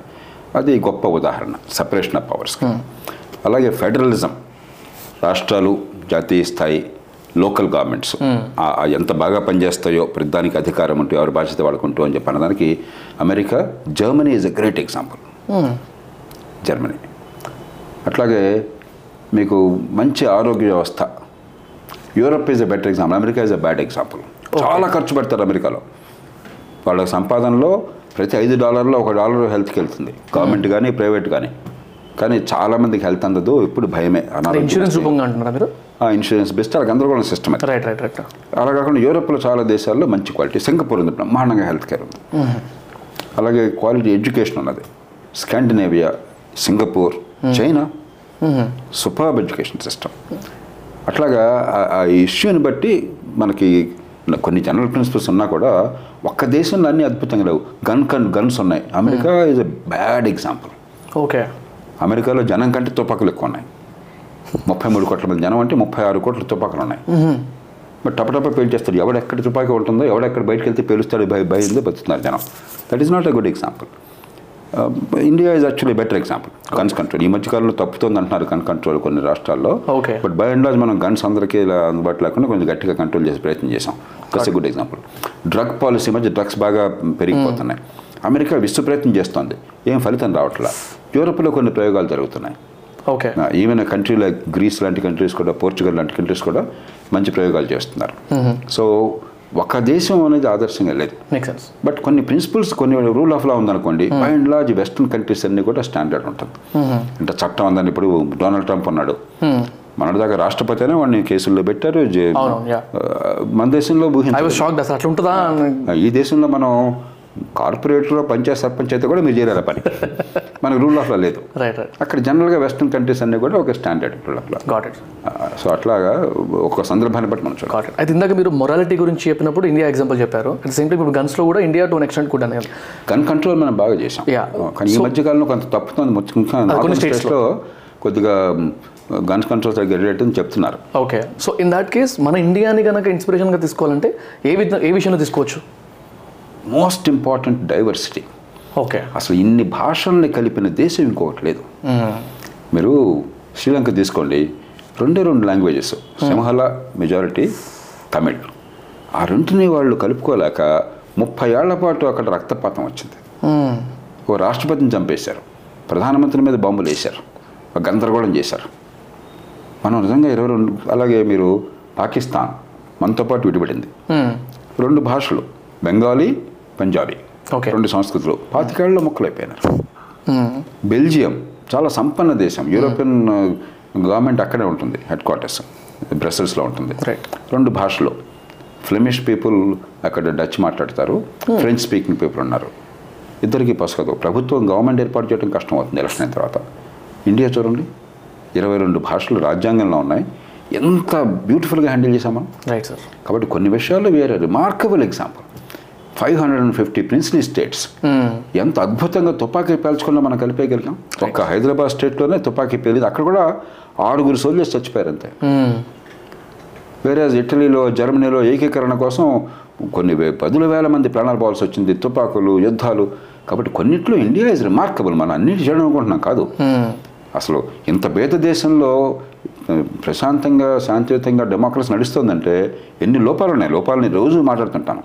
కానీ ఫండమెంటల్గా పీస్ఫుల్ ట్రాన్స్ఫర్ ఆఫ్ పవర్ ఉంది ఎలక్షన్ నడుస్తున్నాయి. It's not a joke right right right కాబట్టి కొన్ని విషయాల్లో we are doing remarkable job right nice sir అది సార్ ఇందాక మనము ప్రైవేటైజేషన్ గురించి మాట్లాడుతూ పబ్లిక్ సెక్టర్ అండర్టేకింగ్స్ గురించి మా పిఎస్యూస్ గురించి మాట్లాడుతూ ఒక నేను ఒక ఒక క్వశ్చన్ మిస్ అయిన యాక్చువల్గా ఇప్పుడు నాకు మధ్యలో గుర్తొస్తుంది. ఇప్పుడు in case if it is a lame question government business చేయాలా వద్దా? అని ఒక క్వశ్చన్ వేస్తే అంటే పిఎస్యూస్ లాంటివి రన్ చేయాలా వద్దా అని ఒక క్వశ్చన్ వేస్తే what would your answer what would be your answer government has no business to run a business నీ పని చేయి నువ్వు. గుర్రం పని గుర్రం చేయాలా గాడిద పని గాడిద చేయాలా? రైట్ వంశీ చేయగల పని మరొక ఎంటర్ప్రెన్యూర్ చేయగల పని పోటీ ఉన్న అవకాశం ఉన్న పని గవర్నమెంట్ పట్టించుకోవాల్సిన అవసరం లేదు. కానీ గవర్నమెంట్ ఏం చేయాలి అప్పుడు అలాంటి కేసుల్లో మౌనంగా కూర్చోవడం కాదు. అప్పుడు అనార్కీ వస్తుంది. లెవెల్ ప్లేయింగ్ ఫీల్డ్ వంశీ మీరంతా కంపెనీ ఏర్పాటు చేస్తారు ఇంకోటి ఇంకో కంపెనీ ఏర్పాటు చేశారు. అందరికీ సమానంగా కాంపిటీషన్ లేకపోతే ఎట్లా సర్వే అవుతారు మీరు? కాంపిటీషన్ ఉంటేనే కదా ఇన్నోవేషన్ వచ్చేది. కోర్స్ కాంపిటీషన్ ఉంటే కదా కన్జ్యూమర్ న్యాయం జరిగేది. కాంపిటీషన్ లేకుండా ఉందనుకోండి మొనోపలి ఉందనుకోండి మరి నేను నష్టపోతాను సమాజం నష్టపోతుంది కదా? కాబట్టి లెవెల్ ప్లేయింగ్ ఫీల్డ్ ఉందా లేదా? ఒకటి. రెండు కన్జ్యూమర్ని మోసం చేస్తున్నారా? రైట్ మీరు మార్కెట్ ఫ్రీడమ్ అని చెప్పనేసి వాడు జనాన్ని మోసం చేస్తే జనం జనాన్ని కాపాడేవాడు అండ్ ఫెయిర్ ప్లే యా కన్జ్యూమర్ని మోసం మూడు ప్రకృతికి అన్యాయం జరుగుతుందా? కన్జ్యూమర్ని మోసం చేయకపోయినా ఉదాహరణ ప్రొడక్ట్ పాయిజన్స్ అనుకోండి consumer నష్టపోతున్నాడు. Somebody has to protect but మనంతా బాగున్నాం కన్జ్యూమర్ బాగున్నాడు ప్రొడ్యూసర్ బాగున్నాడు. కానీ నేచర్ నాశనం చేస్తున్నాం. మీ వేస్ట్ అంతా కూడా డ్రింకింగ్ వాటర్లోకి వెళ్ళిపోతుంది సీస్లోకి వెళ్ళి నాశనం చేస్తుంది పొల్యూషన్ పెరుగుతుంది. మరి దాన్ని కాపాడేవాడు ఎన్వైరన్మెంట్ ఈ మూడే ప్రభుత్వం పట్టించుకోవాల్సింది. Otherwise whatever people can do on their own government has no business to enter into that ఇప్పుడు మీరు చెప్తున్న ఒక ఎగ్జాంపుల్ గుర్తొచ్చింది సార్. క్లోరో ఫ్లోరో కార్బన్ అని చెప్పి there is an I don't know it is a gas I believe రెఫ్రిజిరేటర్స్కి CFCs అని చెప్పని పూర్వం రెఫ్రిజరెంట్స్కి వాడేవాళ్ళు. కూలింగ్ గ్యాసెస్ ఫ్రీ ఆన్ ఇవన్నీ. గ్యాస్ అనమాట ఏమైందంటే they are tremendous greenhouse gas ozone లేయర్ని రైట్ ఓజోన్ లేయర్ మన కాపాడుతుంది అల్ట్రావైలెట్ రేడియేషన్ రాకుండా సన్ నుంచి. ఓజోన్ లేయర్ లేకపోతే స్కిన్ స్కిన్ క్యాన్సర్లు వచ్చేస్తాయి. Right. నాశనం అయిపోతాం మనం. యాసిడ్ రైన్స్ లాంటివి వస్తాయి లేకపోతే ఆస్ట్రేలియా పైన ఆ ఓజోన్లో హోల్ వచ్చేసింది. మనం స్టడీస్ చేస్తుంటే థిన్ అయిపోయి పోయే పరిస్థితి వచ్చింది. ఇట్స్ వెరీ డేంజరస్ అన్నమాట. గ్రేట్ ఎగ్జాంపుల్ ప్రపంచం అంతా కలిసి దేశాలన్నీ కూడా దాన్ని క్యోటో ప్రోటోకాల్ అనుకుంటాను. అది మర్చిపోయాను నాకు ఆఫ్ Okay. గుర్తురావట్లేదు బట్ అక్కడ ఒక agreement కుదుర్చుకుని we will stop CFCs technologies alternative వచ్చినాయి. నైన్టీన్ ఎయిటీస్లో బ్యాన్ అయింది కదా సార్? అప్పుడప్పుడు ఎయిటీస్లో అప్పుడు మేమంతా మీ వయసులో మేమందరం చాలా భయపడిపోతున్నాం. ఏంటి ఏమవుతుందని చెప్పనేది. అప్పుడు ప్రపంచం అంతా టెక్నాలజీస్ వచ్చినాయి. కాబట్టి ప్రపంచం అంతా కూడా ఆపడం కోసం ముందు ఒక ఇంటర్నేషనల్ అగ్రిమెంట్ ఉంది. దానికి దానిలో భాగంగా అన్ని దేశాలు కూడా ఎఫెక్ట్ చేసినాయి. ఇట్స్ గ్రేట్ సక్సెస్ రోజుల్లో రెస్టోర్ అయింది. సిఎఫ్సిస్ దాదాపు పూర్తిగా అంతరించిపోయింది. It's one of the great successes of humanity actually ఈ ఎగ్జాంపుల్ తీసుకొచ్చానంటే సార్ ఈ పాయింట్ ఎందుకు తీసుకొచ్చానంటే నేను మొన్న ఆర్టికల్ ఒక ఆర్టికల్ చూస్తుంటే ఈ క్లోరో ఫ్లోరో కార్బన్ అనేది ఇండియాలో చేసే ఒక పిఎస్యు తయారు చేసే ఒక PSU public sector undertaking government ఆధీనంలో ఉన్న కంపెనీ మొన్న టూ ఇయర్స్ బ్యాక్ వరకు కూడా రన్నింగ్లో ఉండిందంట. అది నాకు అర్థం కాలేదు. అంటే అది నాకు విషయం తెలియదు ఆనెస్ట్గా నేను గమనించలేదు. సిఎఫ్సీలు ఇండియాలో ప్రొడ్యూస్ చేస్తున్నారని నేను అనుకోలేదు. ఎందుకంటే మనం చాలా స్ట్రిక్ట్గా ఇంటర్నేషనల్ ప్రోటోకాల్స్ ఫాలో అవుతాం. ఓకే. బహుశా వాళ్ళకి ఏమన్నా గవర్నమెంట్ ఏమన్నా ఈ బాధ్యత పెట్టిందేమో సిఎఫ్సీలు కంట్రోల్ చేయడం కోసం ఇంటర్నేషనల్ కన్వెన్షన్ ఉంది కాబట్టి ఒక ఆర్గనైజేషన్ పెట్టాక అవసరం లేకపోయినా కంటిన్యూ వాట్ ప్రాపర్ ఆడిట్ లేక? జీతాలు ఇచ్చేస్తుంటాం నడుస్తూ ఉంటాయి. చాలా కంపెనీలు మూతపడ్డా కూడా జీతాలు ఇస్తుంటాం నడుస్తుంటాయి. ఈ ప్రజల కోసం కన్జ్యూమర్స్ కోసం కాదు మన దేశంలో. రైట్ రైట్ రైట్ మన ప్రైవేట్ సెక్టర్ కూడా అంతే. ఈ మధ్యకాలం దాకా లేబర్ లాస్ అంత చండాలం చేసి పెట్టారంటే మీరు ఒకసారి వ్యాపారంలోకి వస్తే వ్యాపారంలో ఫెయిల్ అయిపోయారు అనుకోండి. వ్యాపారం అంతా సబ్సిడీ గారుగా పోటీ అంటే అర్థం ఏంటి? సమర్థులు మార్కెట్ని అర్థం చేసుకున్న వాళ్ళు నిలబడతారు. వాళ్ళు పోతారు కదా. అవును. పోతే వెనకపోయే అవకాశం ఉండాలి కదా. లిమిటెడ్ లయబిలిటీ కంపెనీ అంటే అర్థం అదే రైట్ ప్రపంచం ఆధునిక యుగంలో limited liability company LLC right అది గొప్ప స్ట్రక్చర్ నిర్మాణం చేసింది. అక్కడి నుంచి ఎంటర్ప్రెన్యూర్షిప్ వచ్చింది. రైట్ రైట్ అక్కడి నుంచే ఎకనామిక్ ప్రోగ్రెస్ వచ్చింది. అంటే ఏమిటి? నేను ఒక మంచి ఐడియాతో మార్కెట్లోకి వస్తే ఒకవేళ కంపెనీ కనుక అనుకున్నట్టు నడవకపోయినట్టయితే లైబిలిటీ నాకు వ్యక్తిగతంగా రాకుండా కంపెనీకే ఉంటుంది. అవసరమైతే మూసేసుకోవచ్చు. ఆ ధైర్యం లేకపోతే మీరు ఎందుకు రిస్క్ తీసుకుంటారు? మనం ఏం చేశాము? గవర్నమెంట్ అయితేనేమో శాశ్వతంగా కొనసాగించి పని లేకుండా జీతాలు ఇవ్వటం పన్నుల డబ్బు ప్రజలు పన్నులు కడుతున్నారు పాప అమాయకులు బక్రాలు. ప్రైవేట్ అనేట్టయితేనేమో నువ్వు కంపెనీ మూతపడ్డా ఏం అమ్ముకోలేకపోయినా రూపాయి రెవెన్యూ లేకపోయినా కూడా ఉద్యోగంలో ఉంచాలా వాళ్ళని పోషించాలా? ఇంకెట్లా అండి? అంటే దేశ వ్యవస్థ నాశనం చేసి పెట్టాం మనం. రైట్ సార్ అండ్ ఇందాక మీరు కాంపిటీషన్ ఉన్నప్పుడు ఇంకోటి గుర్తొచ్చింది నాకు. టెలికామ్ ఇందాక మీరు ఎగ్జాంపుల్ ఇచ్చేటప్పుడు టెలికామ్ ఇండస్ట్రీ మోనోపోలీగా గవర్నమెంట్ చేతిలో ఉన్నప్పుడు ఉన్న- తర్వాత నుంచి అంటే ప్రైవేటైజేషన్ అయిన తర్వాత మీ getting it at the cheapest price and there are అంటే హై క్వాలిటీ సర్వీస్ మనకు వస్తుంది. ఒకప్పుడు ఈ టెలికాం ప్రైవేటేషన్ వచ్చేదాకా వంశీ దేశం మొత్తంలో డెబ్భై లక్షల మందికి ఫోన్లు ఉండేవి లెస్ దాన్ వన్ క్రోర్ ఒకసారి ఈ ప్రైవేటీకరణ ప్రైవేట్ రంగం కాంపిటీషన్ రాగానే ఒక్కొక్క నెలకి కొన్ని సందర్భాల్లో కోటిన్నర రెండు కోట్ల ఫోన్లు ఇచ్చాం. దేశం మొత్తంలో యాభై ఏళ్ళలో అరవై ఏళ్ళలో డెబ్భై లక్షల ఫోన్లు. ఒక్క నెలలో కోటిన్నర ఫోన్లు. ఇంకా వేరే చెప్పక్కర్లేదు. రైట్ రైట్ సార్ ఏది కావాలి జనానికి? కోర్స్ ప్రైవేటైజేషన్ కాబట్టి ప్రైవేటైజేషన్ అని ప్రైవేటైజేషన్ మనం ఏమనుకుంటున్నాం అంటే చాలా తప్పు. ఇది వంశీ కాదు. ప్రైవేటైజేషన్ అంటే మీకు స్వేచ్ఛ మీకు స్వేచ్ఛ మీకు స్వేచ్ఛ. ఉత్పత్తి ప్రొడ్యూస్ చేసేవాడికి స్వేచ్ఛ కొనుక్కునేవాడికి స్వేచ్ఛ. ఒక ఈకో సిస్టమ్ ప్రిపేర్ అవుతుంది కదా సార్ దాని చుట్టుపక్కల. అది మన ఇష్టం ఇప్పుడు నా డబ్బులు నేను చేసుకోవాలి నేను నిర్ణయం చేస్తున్నాను. ఇది కరెక్టా? నా డబ్బులు మీరు తీసుకుని నిర్ణయం చేయడం కరెక్టా? రైట్ రైట్ సో ప్రైవేట్ అంటే ప్రైవేట్ అంటే అది తప్పు. ఆ ప్రైవేట్ అన్న పదం తప్పు అనుకుంటున్నాం కాదు. ప్రైవేట్ అంటే మీరు నిర్ణయం చేసుకుంటున్నారు మీ జీవితంలో. రైట్ ఏం కొనాలో ఎంత రేటుకి కొనాలో ఏది నచ్చితే. అలా ఉత్పత్తి చేసేవాడు మీరు నిర్ణయం చేస్తున్నారు. ఏ రంగంలోకి వెళ్ళాలో ఏది ఉత్పత్తి చేయాలో మీకు ఇష్టాన్ని బట్టి మీకున్న శక్తిని బట్టి మీ స్కిల్ని బట్టి. ప్రైవేట్ అంటే స్వేచ్ఛ ఆర్థిక స్వేచ్ఛ. రైట్ రైట్ సార్ నాకు ఎప్పటి నుంచో ఈ టర్మ్ విన్నాను నేను ఒకసారి ఒక మూవీలో ఎమర్జెన్సీ అని ఒక సిచ్యువేషన్ వచ్చింది మనకి ఇండియాలో అని. అండ్ ఇన్ఫాక్ట్ మీ ఇంటర్వ్యూస్లో ఒక దాంట్లో చెప్ మీరు చెప్పినట్టు నాకు గుర్తు వేర్ మీరు సివిల్ సర్వీస్కి రావడానికి రీజన్ కూడా ఎమర్జెన్సీ అనే ఒక సిచ్యువేషన్ వల్ల. నా జీవితం మారిందంటే ఎమర్జెన్సీ వల్ల. ఓకే సో అసలు ఎమర్జెన్సీ అంటే నాకు తెలిసి చాలా మంది తెలియదు. మా టీంలో కూడా నేను కంటెంట్లో రాసుకుంటున్నప్పుడు ఎమర్జెన్సీ ఏంటి ఏంది అనే సిచ్యువేషన్ నేను చూసా. ఇఫ్ డోంట్ మైండ్ ఒక ఫైవ్ మినిట్స్ దాని గురించి ఎక్స్ప్లెయిన్ చేస్తే అసలు ఏమైంది? దాంట్లో దానివల్ల ఎవరు ఇబ్బంది పడ్డారు? ముందు ఒకసారి కాంటెక్స్ట్ అర్థం. Please. ఇప్పుడు మనం సెవెంటీ ఫైవ్ ఇయర్స్ కంప్లీట్ అయింది ఇండిపెండెన్స్ మనం మాట్లాడుకుంటున్నాం. రైట్ సార్ అప్పుడు నైన్టీన్ సెవెంటీ టూలో ట్వంటీ ఫైవ్ ఇయర్స్ కంప్లీట్ అయింది ఆ ఫస్ట్ ట్వంటీ ఫైవ్ నేను ఫ్రీడమ్ వచ్చాక పదేళ్ళకి పుట్టాను. యాభై ఆరులో పుట్టాను. తొమ్మిదేళ్ళకి తొమ్మిది ఏళ్ళకి. యా అప్పుడు ఆ పద్ధతి ఏంటంటే ఫ్రీడమ్ స్ట్రగుల్ మహాత్మా గాంధీ దేశ నాయకులు దేశ ఐక్యత డ్రీమ్స్ ఐడియలిజం సహజంగా ఉండేది ఆ కాలంలో. కానీ ఇరవై ఐదేళ్ళు అయ్యేసరికి స్లోగా మూడు ఇష్యూస్ ఇప్పటికి కూడా ఉన్నాయి. అప్పుడు బాగా ప్రొనౌన్స్డ్గా పావర్టీ పేదరికం కరప్షన్ ఎక్కడికి పోయినా. ఇప్పటికి ఇంకే ఇప్పటికంటే ఇంకెక్కువ ఉండేది. ఇప్పుడు వాల్యూమ్స్ పెరిగి ఉండొచ్చు. కానీ చాలా రంగాల్లో తగ్గింది. ఇందాక మనం డిస్కస్ సార్. అప్పుడు ప్రతి చోట అదే. ఈ లైసెన్స్లు పర్మిట్లు కంట్రోళ్ళు corruption కొరతలు so poverty corruption unemployment employment అంటే గవర్నమెంట్ ఉద్యోగం తప్ప ఇంకోటి లేదు. గవర్నమెంట్ ఉద్యోగాలు ఎంతమందికి ఇస్తారు? గవర్నమెంట్ ఉంది ఉద్యోగాలు ఇవ్వడం కోసం కాదు కదా మన ప్రజల కోసం పనిచేయడం కోసం కదా. కానీ ఉద్యోగాలు లేవు. ప్రజల్లో బాగా అశాంతి యువతల వాళ్ళు. అప్పుడు పొలిటికల్ లీడర్షిప్ ఏం చేయాలంటే అలాంటి వచ్చినప్పుడు ఏం చేసాం? ఇరవై ఐదేళ్ళు ఏం చేసాం? ఏం ప్రామా ఏ ప్రాబ్లమ్స్ వచ్చినాయి. చేయవలసింది ఏం చేయలేదు.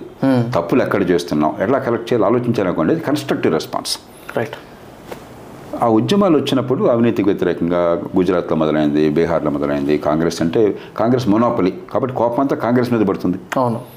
తప్పులు ఒకళ్ళు చేయకపోయినా కూడా పవర్ అంతా మీ చేతుల్లోనే ఉంటే ఇంకో ఆల్టర్నేట్ అయితే మీ మీద ఉంటుంది కదా? భారం. అలా ఉన్నప్పుడు కాంగ్రెస్ పార్టీ కానీ ప్రభుత్వం కానీ ప్రధానమంత్రి ఇందిరా గాంధీ కానీ కూర్చుని ఆనెస్ట్గా కనుక ప్రజల్లో ఒక మార్గాన్ని వచ్చి ఈ తప్పులు జరుగుతున్నాయి ఇది కరెక్ట్ చేద్దాము ఇవి ఇది మరింత స్ట్రెంథన్ చేయాలి చేద్దామని చెప్పని ఒక డైరెక్షన్ చూపెడితే అది కరెక్ట్ రెస్పాన్స్. అది నాకు ఛాలెంజ్ ఓ నన్ను వీళ్ళు ఎదిరిస్తారా? అలాగానే నాకున్న టూల్స్ అన్నీ వాడతాను రిప్రెస్ చేయడానికి. ఓకే. కాబట్టి ఆర్టికల్ త్రీ ఫిఫ్టీ టూ అని చెప్పని రాజ్యాంగంలో ఉంది. Okay. It's per the constitution రాజ్యాంగంలో ఉంది. బాగా శాంతి భద్రతని భంగం అయినప్పుడు లేకపోతే దేశానికి ప్రమాదం వచ్చినప్పుడు ఇంకోటి వచ్చినప్పుడు ఇక రాజ్యాంగబద్ధంగా పరిపాలన సాధ్యం కాకపోతే you can declare emergency emergency declare చేయగానే all fundamental rights are suspended. ఇప్పుడు వాక్ స్వాతంత్రం ఉంది మనకి. రైట్. ఎవరు మన ఆపట్లేదుగా అవును. సెన్సర్ చేయట్లేదుగా? ఎమర్జెన్సీ వస్తే అది లేదు Vamshi you cannot have a podcast అంటే అయిపోయింది. That's all end of story you cannot have a discussion you cannot go to the go and hold a public meeting అంటే దట్స్ ఆల్ నో ఫ్రీడమ్స్. అట్లా ఒక ఒక దమన నీతి వచ్చేసింది. Emergency impose చేశారు. Nineteen seventy five June twenty fifth twenty sixth అర్ధరాత్రి. I was one of the first people నేను ఆ రోజుల్లో నేను పొద్దున్నే సాయంత్రంగా బీబీసీ ఇలా పెట్టుకుంటుండేవాడిని. ఓకే ఇండియాలో మనకేం తెలియదు ఏది దొరుకుతుందో. మన మన రేడియో అంతా ఒకటే రేడియో. ఆల్ ఇందిరే రేడియో అనేవాళ్ళం. టీవీ సమస్య లేదు అసలు. టీవీ మా మొహం చూడలేము ఆ రోజుల్లో. ఓకే కాబట్టి ఆ రేడియోలో రేడియోలో వారు వెళ్ళిన వారు ఏం చెప్తే ఇప్పుడు చెప్తే అది అంతే. మనకు సంబంధం లేదు. సో ఎమర్జెన్సీ ఒక లక్ష మందిని రాత్రి రాత్రి జైల్లో పెట్టాలంటే ముందుగా ప్రిపేర్ అయ్యారు. లక్ష మందిని ఒక్కరోజు జైల్లో పెట్టాలంటే చాలా చాలా ఎఫిషియన్సీ కావాలా? మంచి పని చేయడంలో ఎఫిషియన్సీ లేదు కానీ దుర్మార్గం చేయడంలో మనకు చాలా ఎఫిషియన్సీ ఉంది. దాదాపు ప్రతిపక్షంలో ఉన్న నాయకుడు అన్న ప్రతి ఒక్కరిని జైల్లో పెట్టారు. ఫ్రీడమ్ అంతా ఎస్టింగ్విష్ అయిపోయింది. కాబట్టి మా తరంలో లక్షల మందిని చాలా విపరీతంగా స్పందించాం మోరల్గా అంటే దేశం మొత్తాన్ని ఒక జైలుగా మార్చేశారు. మీకు స్వేచ్ఛ లేకుండా. వ్యక్తిగతంగా మాలో ఇప్పుడు నాకేం జరగల? వ్యక్తిగతంగా. డైరెక్ట్ ఎఫెక్ట్ ఎవరికి పడింది అది? డైరెక్ట్ ఎఫెక్ట్ ఇప్పుడు ఈ all opposition party leaders were in jail. Every single person okay okay okay. ఇవాళ చెప్పే వాళ్ళందరూ నరేంద్ర మోదీ జైల్లో ఉన్నాడు నాకు తెలియదు. అప్పుడు ఆయన యంగ్ మ్యాన్ పెద్దగా ఇది కాదు. వాడు ఉండడం నాకు తెలియదు ఆయనకు వచ్చి Vajpayee Advani every single leader of any consequence అధికార పార్టీ కాక అధికార పార్టీలో కూడా కొందరు జైల్లో పెట్టారు. యంగ్టెక్స్ అని మరికొందరు ఇందిరాగాంధీని తప్పని చెప్పి అన్న వాళ్ళని వాళ్ళు కూడా జైల్లో పెట్టారు. ఓకే. తర్వాత వాళ్ళకి కొన్ని సంస్థలని ప్రైవేట్ సంస్థలను జైల్లో పెట్టారు. వాళ్ళకి వ్యతిరేకంగా వాళ్ళు పత్రిక కొందరు పాత్రికేయులను జైల్లో పెట్టారు. జర్నలిస్టులని. పత్రికలన్నీ మూసేశారు. సెన్సర్షిప్ ఆ రాత్రి రాత్రి కరెంట్ తీసి పారేశారు పేపర్లు ప్రింట్ కాకుండా. పేపర్లు ఉన్నాయి కదా ప్రైవేట్ పేపర్లు ఉన్నాయి కదా? ఓకే. కాబట్టి ఆ రోజు ప్రింట్ కాకుండా కరెంట్ తీసి పారేశారు అసలు అన్నిటికీ. ఆ రోజుల్లో కరెంటే గగనం. ఈ మధ్య దాకా కరెంట్ ఉండేది కదా దేశంలో. ఇప్పుడు మనం ట్వంటీ ఫోర్ అవర్ పవర్ హక్కు అనుకుంటున్నాం. ఆ రోజుల్లో ఇలాంటిది ఏదైనా పొరపాట్లు జరిగితే ముప్పై సార్లు పోయి ఉండేది కరెంట్ ఇప్పటికి అసలు ఉంటే కరెంట్ ఉంటూ ఉంటే. Okay okay. ఆ పరిస్థితిలో కరెంట్ లేకుండా చేశారు. అలాగా ఒక రాజ్యం ఒక నియంతృత్వం అయిపోయింది. పార్లమెంటుని సెవెంటీ వన్లో ఎన్నిక జరిగింది. సెవెంటీ సిక్స్ జరగాలి. జరగకుండా ఆ పార్లమెంట్ టర్మ్ పొడిగించేశారు. ఓకే. మళ్ళీ ఎలక్షన్ కూడా జరగకుండా. ఇట్లాగా అంటే రాజ్యం పూర్తిగా వాళ్ళ సొంతం అయిపోయింది. దాన్ని బాగా రియాక్ట్ అయిన వాళ్ళనే ఒకటి నేను పబ్లిక్గా గట్టిగా క్వశ్చన్ చేసిన వాడిని ఓపెన్గా ఎదురు తిరిగిన వాడిని నేను అనామకుణ్ణి. అనామకుణ్ణి కాకుండా మీకు ఏదన్నా ఒక చరిత్ర ఉందనుకోండి ఒక ఆర్గనైజేషన్లో ఉన్నారు బలమైన అనుకోండి జైల్లో పెట్టిండేవాళ్ళు. అనామకుణ్ణి కాబట్టి ఏం చేయాలో తెలియలా. ఓకే. నిఘా పెట్టారట నాకు తర్వాత తెలిసింది. సర్వేలెన్స్లో పెట్టారు. Okay okay. ఎప్పుడు తెలిసింది నాకు? ఐఏఎస్ చేరిన తర్వాత పేపర్లోనేమో టాప్ ర్యాంక్ వచ్చింది మరి మిగతా వాళ్ళందరికీ నాకంటే తక్కువ ర్యాంకులు వచ్చిన వాళ్ళందరికీ ఐఏఎస్ అకాడమీ నుంచి లెటర్ వచ్చింది వచ్చామని చెప్పని చేరమని చెప్పని నాకు లెటర్ రాదు మెసేజ్ లేదు. నాకు బీపీ పెరుగుతోంది. ఎందుకంటే ఆ రోజుల్లో రైల్వే రిజర్వేషన్ చాలా కష్టం. ఓకే. ఆ డేట్కి వెళ్ళాలంటే సడన్గా లాస్ట్ మినిట్ అడిగితే రైల్వే రిజర్వేషన్ ఎవరిస్తాడు నాకు? సీట్లు దొరకవు బస్సులు దొరకవు. ఢిల్లీ దాకా పోవాలి అక్కడి నుంచి పోవాలి. ఇప్పుడు ఈ రోజుల్లో ఫ్లైట్లు లేవు. ఫ్లైట్లు ఉన్నా కూడా ఫ్లైట్ భరించే శక్తి లేదు. ఫ్లైట్ మూసి ఊహించడం కూడా ఊహించలేదు అంత ఫ్లైట్లో కూడా వెళ్ళలేదు నేను. ఏంటి అంత తర్వాత ఏదో మొత్తానికి వచ్చింది లాస్ట్ మినిట్లో వచ్చింది నాకు టెలిగ్రామ్ వచ్చింది రమ్మని చెప్పని. తర్వాత ఏంటని కనుక్కుంటే నన్ను సర్వేలెన్స్లో పెట్టారు పోలీస్ క్లియరెన్స్ టైం పెట్టింది నాకు. నిఘాలో పెట్టారు. అంటే నాలాంటి అనామకుడిని కూడా నిఘాలో పెట్టింది వ్యవస్థ. అంటే ఒక రాజ్యాన్ని నియంత్రిత రాజ్యంగా మార్చేశారు డెమోక్రసీ చేశారు అది అమెరికాలో అదే టైంలో డెబ్బై నాలుగులో ఉదాహరణకి అమెరికన్ రాష్ట్రపతి అప్పుడు నిక్సన్ ప్రెసిడెంట్. గొప్ప ప్రెసిడెంట్ ఎందుకంటే వాళ్ళు తలుచుకుంటే ఆ రోజులు మేమంతా ఆయన గురించి తిట్టేవాళ్ళం. ఓకే. కానీ కొన్ని తప్పులు చేశాడు. అధికార దుర్వినియోగం అని కొన్ని జరిగినాయి. మనతో పోలిస్తే నథింగ్ ఆయన పదవి పోయింది. ప్రెసిడెంట్ అంటే అమెరికన్ ప్రెసిడెంట్ అంటే రిజైన్. ఇగ్నామినీ షేమ్తో పోవాల్సి వచ్చింది. అక్కడ సిస్టమ్ ఏమో ఒక ప్రెసిడెంట్ లాంటి వాడిని రిచెస్ట్ కంట్రీ మోస్ట్ పవర్ఫుల్ కంట్రీలో వాడిని అలా కంట్రోల్ చేయగలిగితే ఇక్కడ మనందరినీ ఒక ప్రైమ్ మినిస్టర్ కంట్రోల్ చేసి పరిస్థితి. ఆ తేడా కూడా నన్ను బాగా కలిచివేసింది. ఆ ఎమర్జెన్సీ ప్రభావం వల్ల కొందరేమో రాజకీయాల్లోకి వెళ్ళి అరుణ్ జైట్లీ ఉదాహరణగా జైల్లో ఉన్నాడు అప్పుడు ఢిల్లీ యూనివర్సిటీ స్టూడెంట్స్ లీడరు ఆయన జైల్లోకి వెళ్ళాడు అలాగా. పాలిటిక్స్లోకి వెళ్ళాడు. నాలాంటి వాళ్ళం. ఆ కలత నుంచి ఏం చేయాలో తెలియక మదన పడుతుంటే ఎవరు సివిల్ సర్వీస్ దీనిలోకి వచ్చాం అక్కడి నుంచి దీనికి వచ్చాం. కానీ ఇప్పటికి కూడా మమ్మల్ని జీవితాలని శాసించేది మా ఆలోచనని మా మార్గాన్ని చూపెట్టేది ఆ అనుభవం. రైట్ సార్ మేక్ సెన్స్ మాకు వచ్చిన కసి అంతా అక్కడ ఎమర్జెన్సీ మర్చిపోయాను చాలా కాలం ఎమర్జెన్సీ నాకు చాలా కోపం ఉండేది. ఎవరిని కూర్చొని ఆలోచించాలంటే ఎమర్జెన్సీలో ఈయన ఏం చేశాడు? ఆనాడు ధర్మంగా చేస్తే ఇటు మంచోడు. లేకపోతే కాదు. నాకు చాలా బ్లాక్ అండ్ వైట్గా ఉండేది. తర్వాత తర్వాత నేను ఎమర్జెన్సీలో ఎమర్జెన్సీ సమర్థించిన వాళ్ళు కూడా మంచి వాళ్ళు ఉన్నారు సి. సుబ్రహ్మణ్యం గారు. ఫుడ్ మినిస్టర్గా చేశాడు మనకి. మన దేశంలో గ్రీన్ రెవల్యూషన్ అవడానికి ఒక కీలకమైన కారణం ఆయన అగ్రికల్చర్ మినిస్టర్గా చేశాడు. ఎమర్జెన్సీ సమర్థించాడు ఆయన. ఇందిరాగాంధీ పక్కన ఉన్నాడు. కానీ the great leader and great patriot నేను కాలక్రమేణా కొంచెం ఆ ఎమర్జెన్సీ ఇది పోయి ఆ కసిపోయి కొంచెం మోర్ బ్యాలెన్స్ వచ్చింది. కానీ చాలా కాలం పాటు ఎమర్జెన్సీలో సమర్థించిన వాడైతే వాడు చెడ్డవాడు. ఓకే. వ్యతిరేకించిన వాడైతే వాడు మంచివాడు. చాలా క్లియర్గా ఉండేది అనమాట Okay, okay. అది మా జీవితాల్లో మొత్తాన్ని శాసించింది. గాట్ ఇట్ అదే మాకు ఇప్పుడు అంత క్లారిటీ లేక I I wanted to ask that question and చాలా మందిని టార్చర్ చేశారు. చంపేశారు. జార్జ్ ఫెర్నాండస్ ఆయన దొరికితే చంపేసింది వాడు బహుశా. ఆయన పారిపోవాల్సి వచ్చేది. స్నేహలత రెడ్డి స్నేహలత రెడ్డి అని చెప్పి నేను సోషలిస్ట్ బెంగళూరులో ఉండేది. ఆవిడ ప్రాణం పోయింది. అట్లా ఒకటే కాదు. తర్వాత నాస్బందీ ఇప్పుడు నేను ఫ్యామిలీ ప్లానింగ్కి చాలా అనుకూలం. ఒక వైద్య విద్యార్థిగా నేను ఎప్పుడు పాపులేషన్ కంట్రోల్ లేకపోతే అట్లాగని చాలా ఆందోళన పడేవాడిని. కానీ బలవంతంగా నాస్బందీ అంటారు. ఫ్యామిలీ ప్లానింగ్ చేశారు ముసలాళ్ళని చేశారు. చిన్నపిల్లలను చేశారు. అంతా ఒక ఒక నియంతృత్వంగా నడిచింది. ఎన్ని ఇల్లు నడిచింది అది? పంతొమ్మిది నెలలు. పంతొమ్మిది నెలలు. డెబ్భై ఐదు. వన్ అండ్ హాఫ్ ఇయర్ డెబ్బై ఐదు జూన్ ఇరవై ఐదు ఇరవై ఆరు అయితే డెబ్భై ఏడు మార్చికి అంటే డెబ్బై ఏడు జనవరికే అఫీషియల్గా ఎత్తిపోయినా కూడా ఎలక్షన్ పెట్టని నిర్ణయం చేశారు?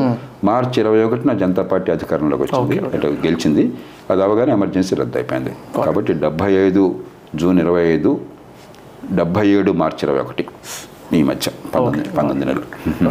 అయితే ప్రైమ్ మినిస్టర్ టాపిక్ వచ్చింది కాబట్టి ఇప్పుడు అగైన్ ఇట్స్ డౌట్ నాకు నాకు మల్టిపుల్ వ్లాగ్స్ వీడియోస్ అలాంటివి చూస్తేనే మాకు వచ్చే నాలెడ్జ్ లేదా న్యూస్లో వచ్చే దాన్ని బట్టి లేకపోతే పొలిటికల్ లీడర్స్ మాట్లాడతారే వింటాం కదా.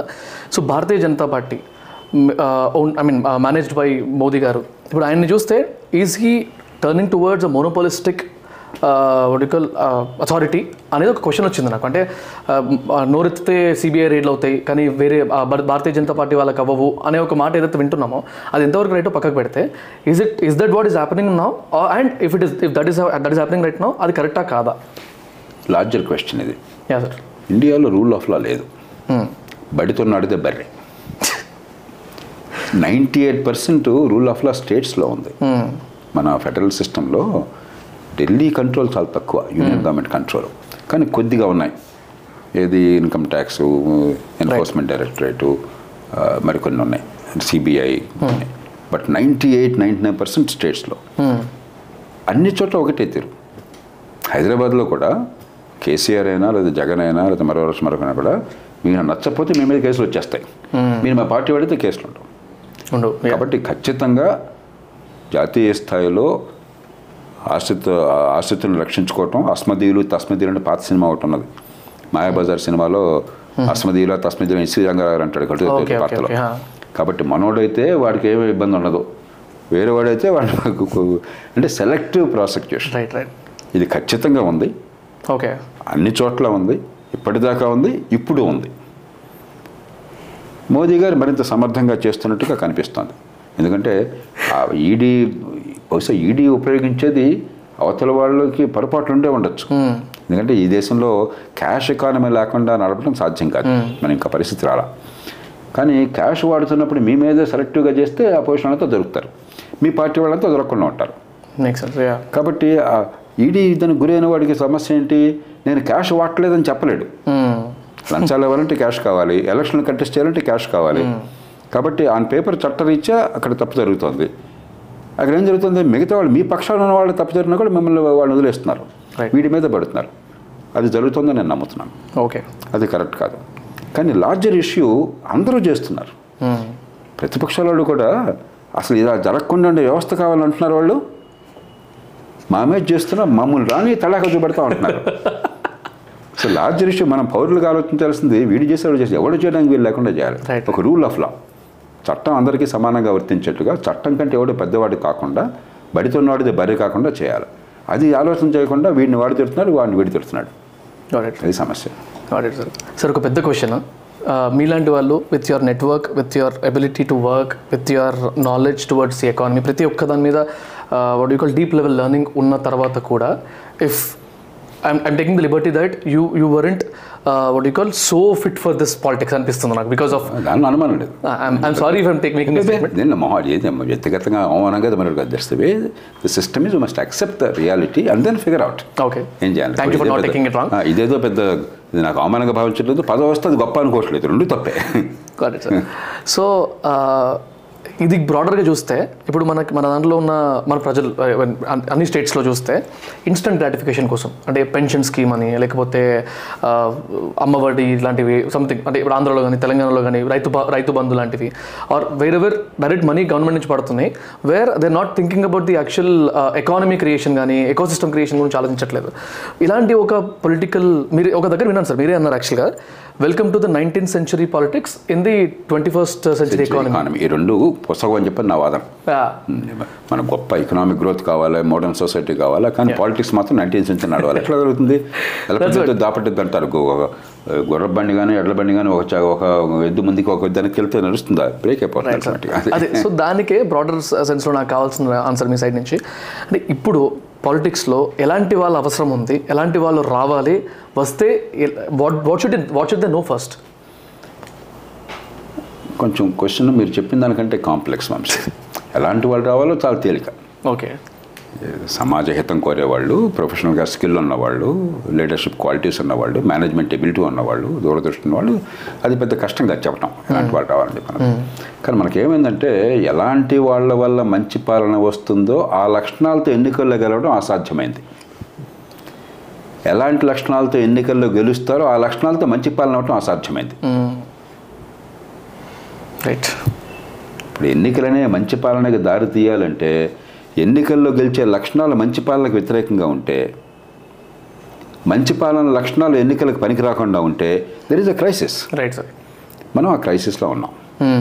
అట్లాగే డబ్బు అనేది అధికారానికి అదొక్కటే కా చాలదు కానీ డబ్బు అనేది చాలా కీలకమైనటువంటి ఇన్పుట్ అయితే అది లేకుండా సాధ్యం కాని పరిస్థితి వస్తే అధికారం. అధికారం నుంచి డబ్బు సంపాదించే మార్గం వస్తే కానీ వేరే క్రైసిస్ అఫ్ కోర్స్ సైకిల్ అయిపోతుంది ఈ రెండు క్రైసిస్లు ఈ దేశంలో ఉన్నాయి ప్రస్తుతం. ఎలక్షన్లో నెగ్గడానికి కావాల్సిన లక్షణాలు మంచి పాల్గొనడానికి గల లక్షణాలు వేరువేరు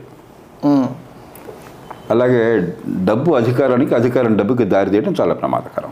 రైట్ ఎందుకైంది డెమోక్రసీ చాలా కష్టమైన సిస్టమ్. మీరు ఒకసారి కుటుంబం గురించి ఆలోచించండి. మీ ఫ్యామిలీ గురించి ఆలోచించండి. నాకు ఫ్యామిలీ మీ ఫ్యామిలీ గురించి నాకు తెలియదు మనం నలుగురు ఉంటాం.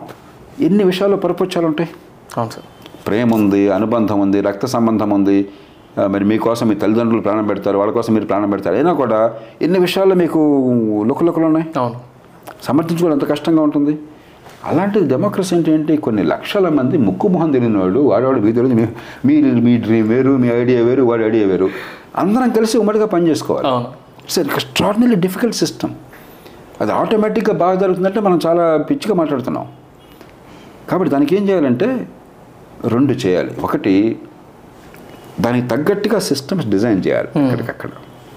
రెండు జనానికి అసలు డెమోక్రసీ ఏంటి ఏంటి? నాకు లాభం ఏంటి? దాన్ని నేను ఎలా ఉపయోగించుకోగలను? ఎలా బాగుపడగలను? అర్థమయ్యేట్టుగా నిర్మాణం చేయాలి. మనం మొదటిది చేయాలి. రైట్ రెండోది మనకు ప్రత్యేకంగా అవసరం. ఎందుకని? మనంత భేద దేశం మనంత ఇల్లిటరేట్ కంట్రీ డెమోక్రసీ ఎప్పుడు ఎంబ్రేస్ చేయాలి. మన తర్వాత మిగతా వాళ్ళు వచ్చారు. Right right right day one నుంచి యూనివర్సల్ ఫ్రాంచైజ్ వయోజన ఒక కులం మతం లింగ వివక్ష ఆడమగ తేడా లేకుండా భేద డబ్బు పట్టణం గ్రామం చదువు ఉందా లేదు తేడా లేకుండా మనం మొట్టమొదటి ఇచ్చాం గొప్ప గొప్ప ప్రయోగం అది. కానీ ఓటు అంటే అర్థమయ్యే వ్యవస్థ నిర్మాణం చేయలే.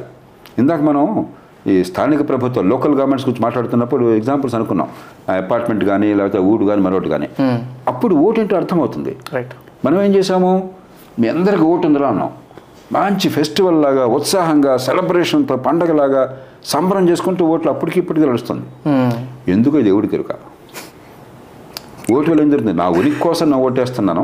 రైట్ కొంచెం నాకు కనీసం అప్పుడు నన్ను గుర్తిస్తున్నారు నువ్వు ఓటేస్తున్నాను తప్పితే ఈ ఓటు వల్ల ఏం జరుగుతుందో నాకు అర్థం కాకుండా ఓటేస్తున్నాను ఈ డెబ్బై ఐదేళ్ళలో బాగుపడే ప్రయత్నం చేయాలి మనం. ఓటు అంటే అర్థమయ్యే వ్యవస్థ వస్తే నా ఓటు మెచ్యూర్ అవుతుంది. అందుకే మీరు ఎలక్షన్లో వస్తుంది చిన్న ఎగ్జాంపుల్ చూడండి.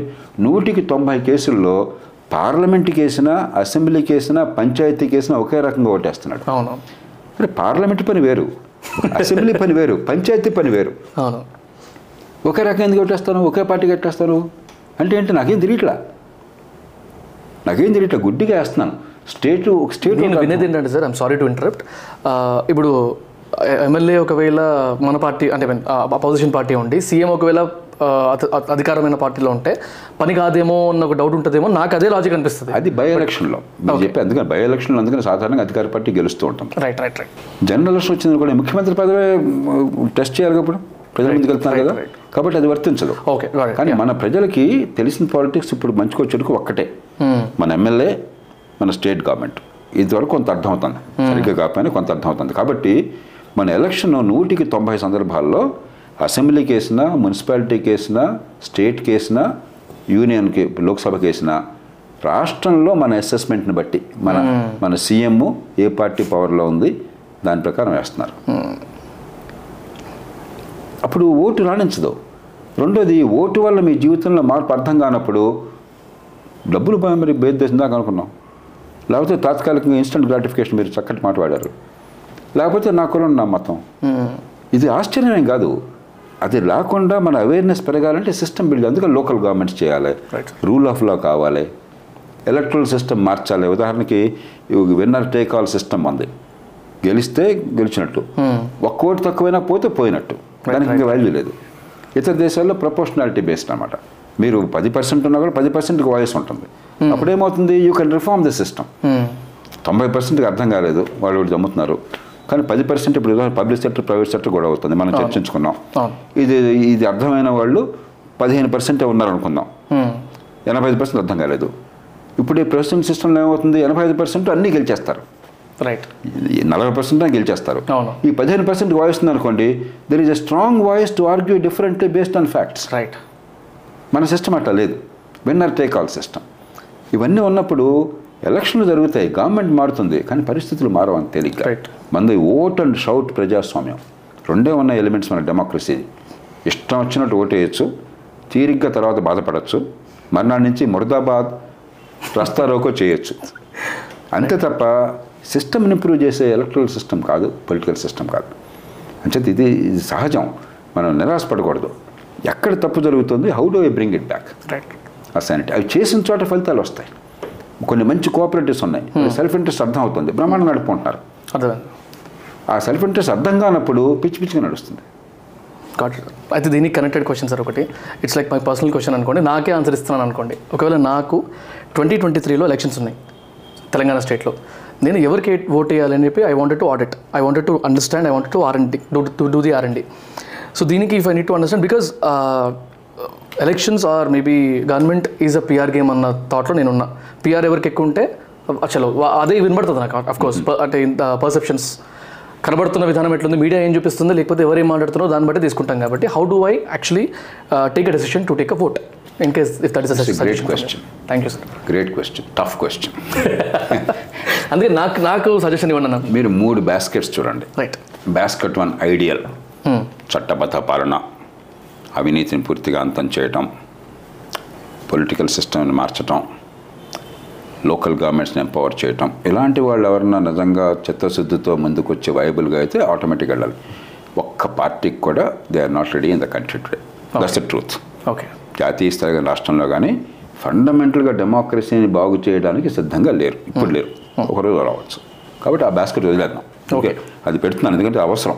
పొద్దున ఎప్పుడైనా టైం వచ్చినాడు ఇది అవసరం. ఓకే సెకండ్ బాస్కెట్ కనీసం మనం చూడాల్సింది.